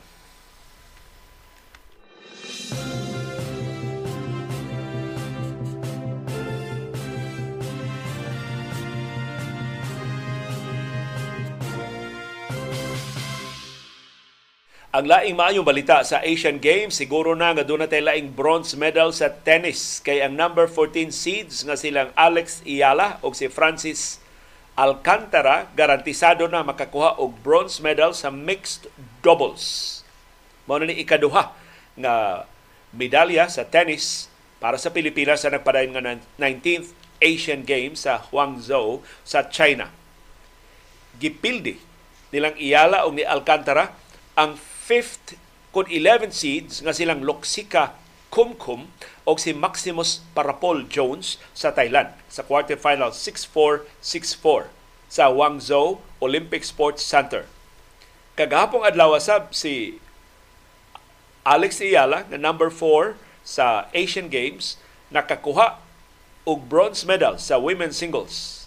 Napildi siya sa Chinese top seed o WTA World number 23 na si Kinwin Zing sa semifinals 1-6, 7-6, 3-6. Ang duo sa Pilipinas, si Iyala o si Alcantara, muabante sa semifinals batok sa number 9 na seeds na silang N. Xiu Liang o Chong Hao Huang sa Taiwan o Chinese Taipei ilang gipildi ang top seeds. So ang paborito unta sa gold medal na pilden nilang Iyala o ni Alcantara silang Ankita Raina o si Yuki Bambari sa India. Sa third round, 6-4, 4-6, 10-8. Si Iyala, 18 anyos pa, nakadaog sa girls doubles crown sa 2020 Australian Open o 2021 Roland Garros siya mananaog sa tuto ka mga Southeast Asian Games bronze medals. Siya labing unang Pilipino na nakaangkon ining Grand Slam Singles Championship sa 2022 US Open Juniors. Samtang ang 31 anyos nga si Alcantara mausay nakadaog sa Australian Open sa 2009 boys doubles title.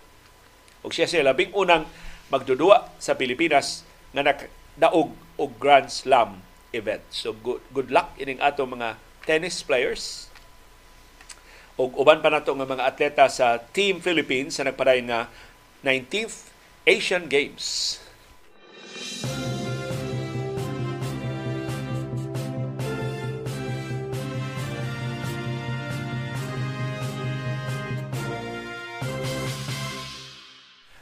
Nagpabiling masaligon na Philippine Sports Commission nga atong malabwan ang atong nakuha nga upat ka gold medal sa liaging Asian Games atong 2018.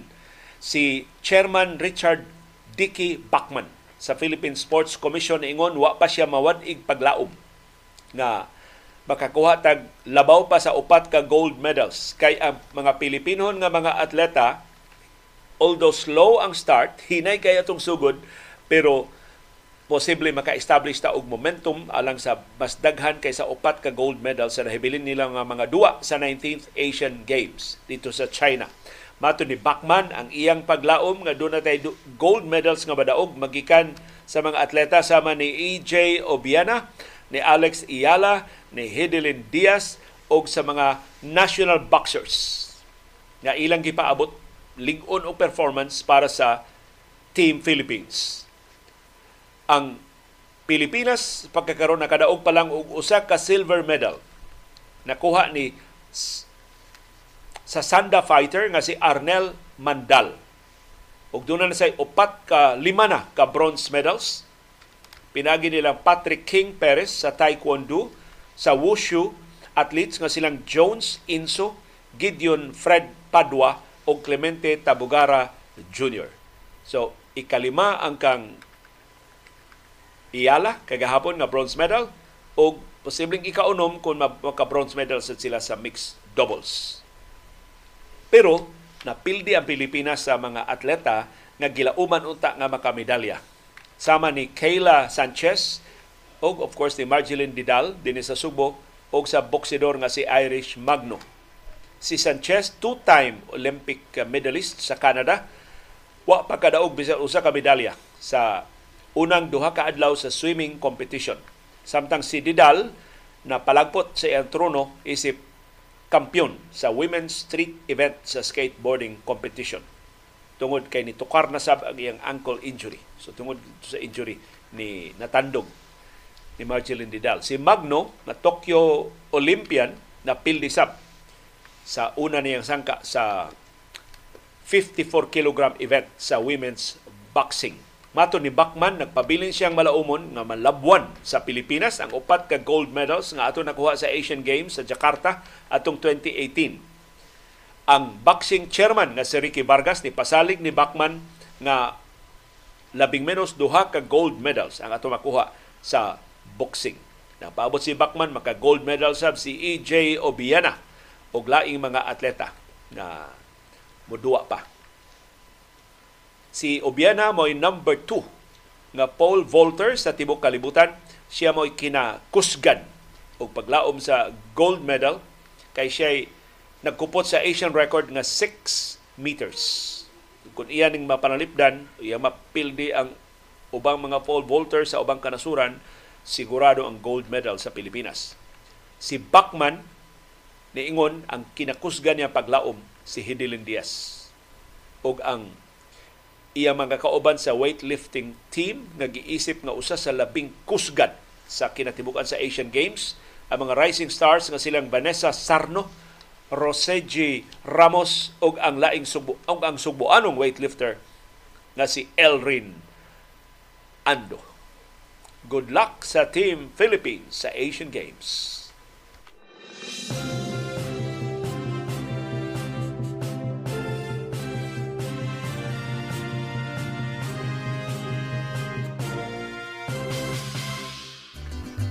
Daghang salamat sa aktibo nga pag-apil o pagsuporta sa atong mga programa. Ani ang atong viewers views, ang atong mga viewers on demand wa kaabot sa atong live streaming. O busa wa maapil sa comment box ang ilang mga komentaryo mo atong i-highlight sa atong viewers views. Sere Opulentissima mo kinahusgan og viewers view karong buntaga. Mo greet kog happy birthday karong adlaw ni Demosthenes Ibo Ardinio sa sitio Agpasan sa barangay Pinalew. Tigpaminaw gig og sa tigpaminaw nato nga si Nemesio Bogtay. Salamat kaayo Ray Opulentissima ug mga silingan sa inyong padayon pag subay sa atong mga programa. Si Din Discalyar niingon grabiha sa nagagasto. Oy, daghan pa unta mga eskwelahan ang natukod ginamit kadtong partaha. Yang gipasabot ang 125 million pesos nga confidential funds ni Vice Presidente Sara Duterte Carpio atong 2022 daghang daan unta ang matarong ug daghang ospital paunta ang matukod sa mga probinsya. Si Roy Magsambol niingon ang 125 million pesos nga confidential funds ni Sara para bayad na na sa Smartmatic. Seryoso ning pasangila. Si Kendred niingon nganong hangul man gihapon si Inday Sara og kwarta. Wa di tingali siya mabahinin ni Digungyo sa iyang natuli sa Farmally. 44 billion pesos baya sa tong rakita. Napugos na lang taon papangitag iyang makawkaw ang pait na sakpan pagyud gigabaan na. Si Beckham Cachero niingon maupod na duda nako about anang hacking sa Philippine Health Insurance Corporation o PhilHealth. Self-inflicted hacking rana. Pero makakuha silang ample time to get the funds they need to pay their debt to the private hospitals. So, aron kuno makatigom sila kwarta pagbayad sa mga private hospitals. Why good town makamanage og plant o ransomware ang outsiders sa server sa PhilHealth? nga ang PhilHealth dili man mo import og data from sources outside their trusted sources. Na ay employee nagpatakag click o mga unrecognized emails. If that's so, then hold that employee accountable. Wa pa maklaro sa rason nga nung nalutsan ang PhilHealth ining Medusa ransomware attack. Laing pangagpas ni Beckham Katsero kay tuwa siya sa Canada. Kadto si PNP Chief Azurin was denied entry to Canada because of his alleged involvement sa drug war killings. Wa pa kita kahibaw anak kay si Asurin, di pa man musulti ug ang Department of Foreign Affairs niingon man ilang respetuhan ang iyang privacy. Si Marivic Owano nga taga siyudad sa Lapu-Lapu niingon hangtod karon wa jud ko kakita og 41 pesos nga regular milled rice o 45 pesos nga wheel milled rice diri sa siyudad sa Lapu-Lapu. Iyang gipasangilan silang Mayor Ahong Chan o kaubanan na wa magpakabana para sa mga mulupyo para sa mga upunganon. O si Cesar Ibanez ni timang ining kontrobersiya sa skate park nga wa pa matungkod sa Cebu City. After losing in the recent Asian Games, Didal apologized to Cebuanos by saying, Sorry Cebu, wa gihapon tay skate park kay wa man ta kamedal. She is not blaming her loss for failure of Cebu City to build a skate park. She is simply stating an opinion that since the skate park have not been built while she was still holding the championship, the gold medal, there would be lesser chance now that it would finally be realized with her loss. Doon na say punto si Mr. Cesar Ibanez. But Cebu City Vice Mayor Dondon Hontiveros explained, dili ni Vice Mayor si Hontiveros ha, uh, number one, councilor, si Dondon Hontiveros, explained the reasons why the project could not be pursued after considering four areas. Finally, they have decided on SRP. But while skate park could be built on a 1,000 square meter lot, more or less, they would like to allocate 1 hectare or 10,000 square meters. While skate park budget is only 50 million pesos, now they would need 900 million pesos. Why? Because they would like to build a sports complex with multi-purpose building duplicating what's in Abiliana. As if they were asked to build a small house, but they would instead build a mansion.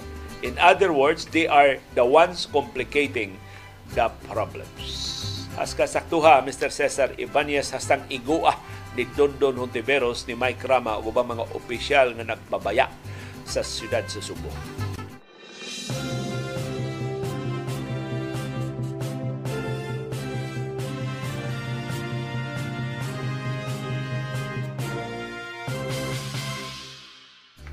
atong viewers views part 2 ang inyo na ning mga reaksyon sa atong programa na wahira ba kagabi ang panahom? Dayong kilom-kilom nang hisgota o mga junk nga gadgets nga di gyud nato ika-let go. Sama sa ubang mga relasyon sa atong kinabuhi nga di gyud ta ka move on.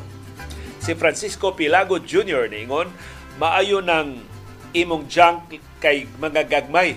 Ang ako diri kwarting dakuha na koy old washing machine na koy old car stereo na koy old nga component system ug uban pa daghan kay kog circuit board sa lalaing appliances basin pa sa maabot na ay makuha kon piyesa ug magamit pa sa akong pagpang-repair. Og si suhito man ni si Mr. Pilago, matud niya ang mga gadgets nga nigpis ug gagmay kay wire sama sa microphones, cameras, V8 dali ra kay na maapiki tungod sa kapino sa ilang wire, dali rang mga putol sama sa V8. Gagmay kay nagkable nga dala og sige katandog ining kaputol sa usa ka sa upat ka wire di na gid na maayo ang quality sa imong live streaming kundi ang audio ang video say maputol or ang duha gyud ang magdungang kaputol Salamat Mr. Pilago sa imong pagdahingnaw sa among problema.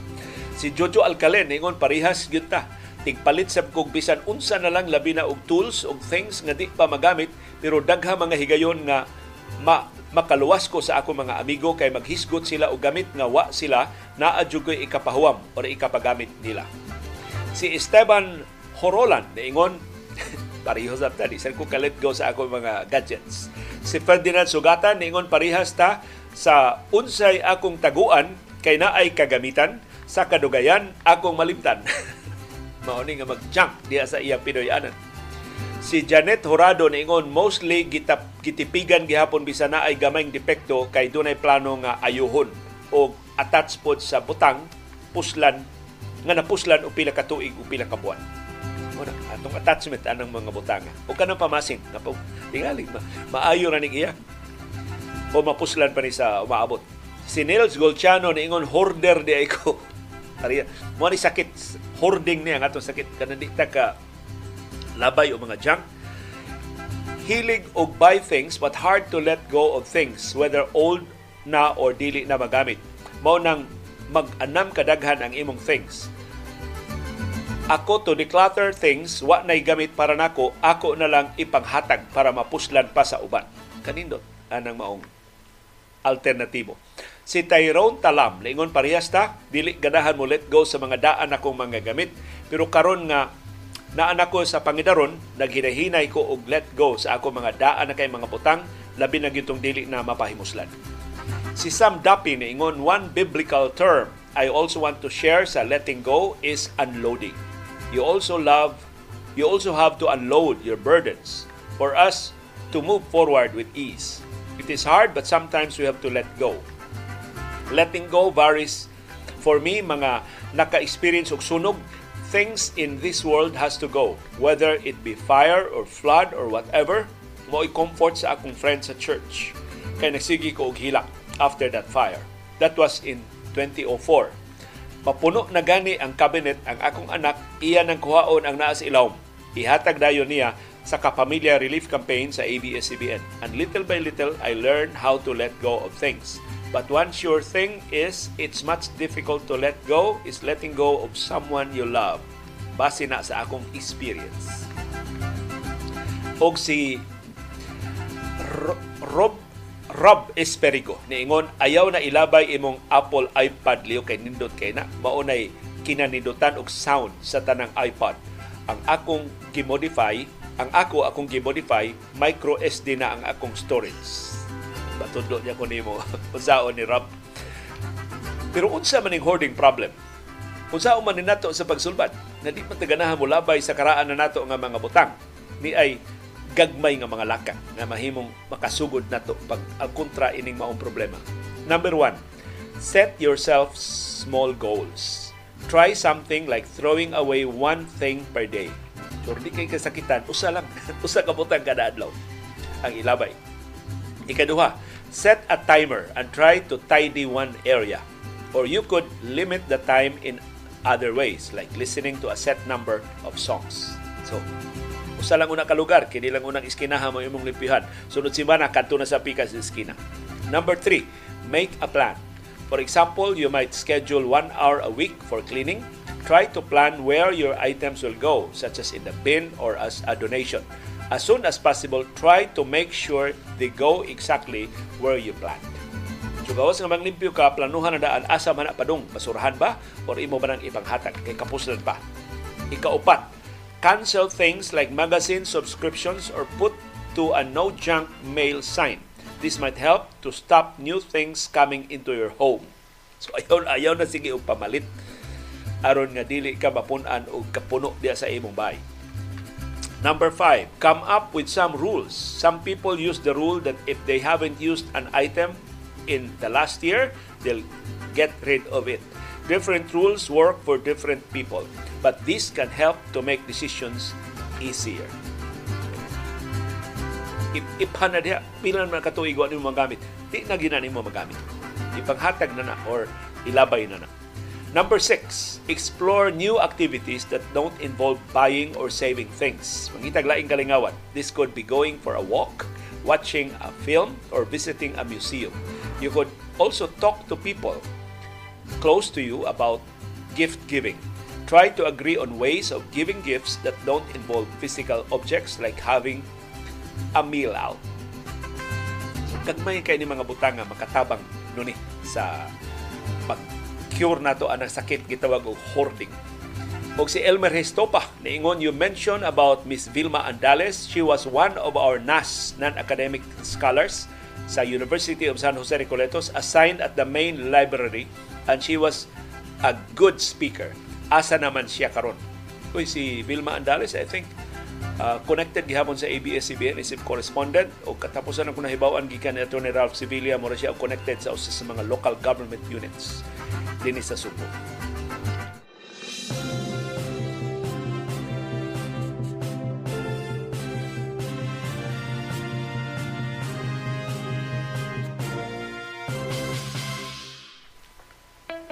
Dunay dagang matang sa kasayuran. Dunay kasayuran pinadailang dali ra kay mahibawan. Dunay say kasayuran gitaguan, gilumluman, angayang kuykuyon sa katawan.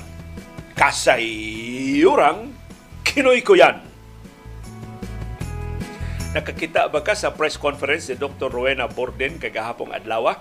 Ako gitan-aw ginako wa ni ko katiwas sa Facebook Live ra. Dire ko sa among Pinoy anan kay wa ko ka adto sa venue sa press con niya. Pero kuwang ra.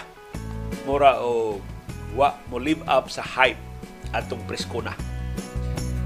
Pero ang sad-an gud pag hype up atong kalihukan, si Dr. Rowena Borden Rasab og kaubanan. Kay ilang giingon nga human sa preskon maguba ang gobernadora sa lalawigan. Nga human sa ilang iputyag nga makadaot nga mga kasayuran, ang political career ni Gobernador Gwen Garcia makaangko na og kinutuban. Sumuro, life-changing mura og world-shattering ang ilang pasalig na expose sa presscon pero wa may nitumaw nga bag-ong mga informasyon nga makadaot sa kang Gobernador Gwendolyn Garcia nga reputation. Ug mura mag dili to makahudlat sa iyang pagpabilin sa posisyon. Way bag-ong gipakita nga mga ebidensya. Kadtong mga pasumbingay sa sex scandal way bag-o nga kasayuran nga gipagawas sa preskon gahapong adlaw. Sa giingon nga dunay babaeng magistrado nga sige tabang sa mga kaso ni Gobernador Garcia usa sa akong giatangan kay doon kay ideya kinsa ng magistraduha pero wa na gani hisguti atol sa preskon kagahapong adlaw. Wa sa ditoy niluwat og mga pangutana pag follow through sa uban pa mga isyu nga gisaad ni Dr. Borden nga iyang tukion atol sa kalihukan kagahapong adlaw. Sa laktod pagkasulti, mora o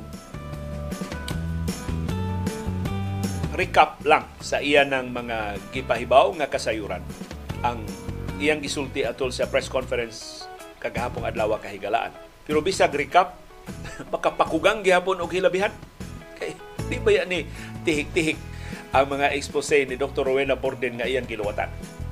Pero atong panidaan sa musunod nga mga adlaw o mga simana kung ang mga post ni Dr. Rowena Borden mo kalma na ba karon nga doon na, siya kasong libelo nga giatubang dinhi sa tua ipasagaan na siya kasong libel ni Gobernador Gwendolyn Garcia for sure tambagan na ni siya sa mga abogado sa pagkalma so sama paghihapon ka wild ang mga akusasyon niya o miter-mitira na ni Dr. Rowena Borden ang mga post sa Facebook o sa social media. Kung imong basihan ang press conference kagahapong adlaw, mild na si Dr. Rowena Borden di na kay siya isog batok ni Gobernador Gwendolyn Garcia.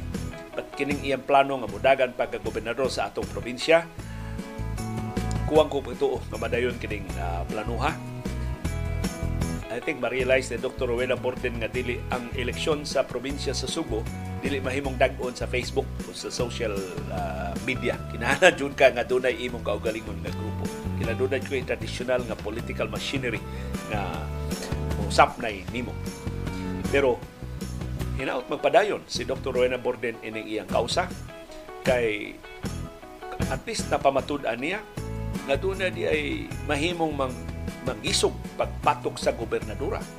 Kay before Dr. Borden mura og wa nay mangahas sa pag-alkontra kay hilabihan naman gid kahawd karon sa pamilyang Garcia.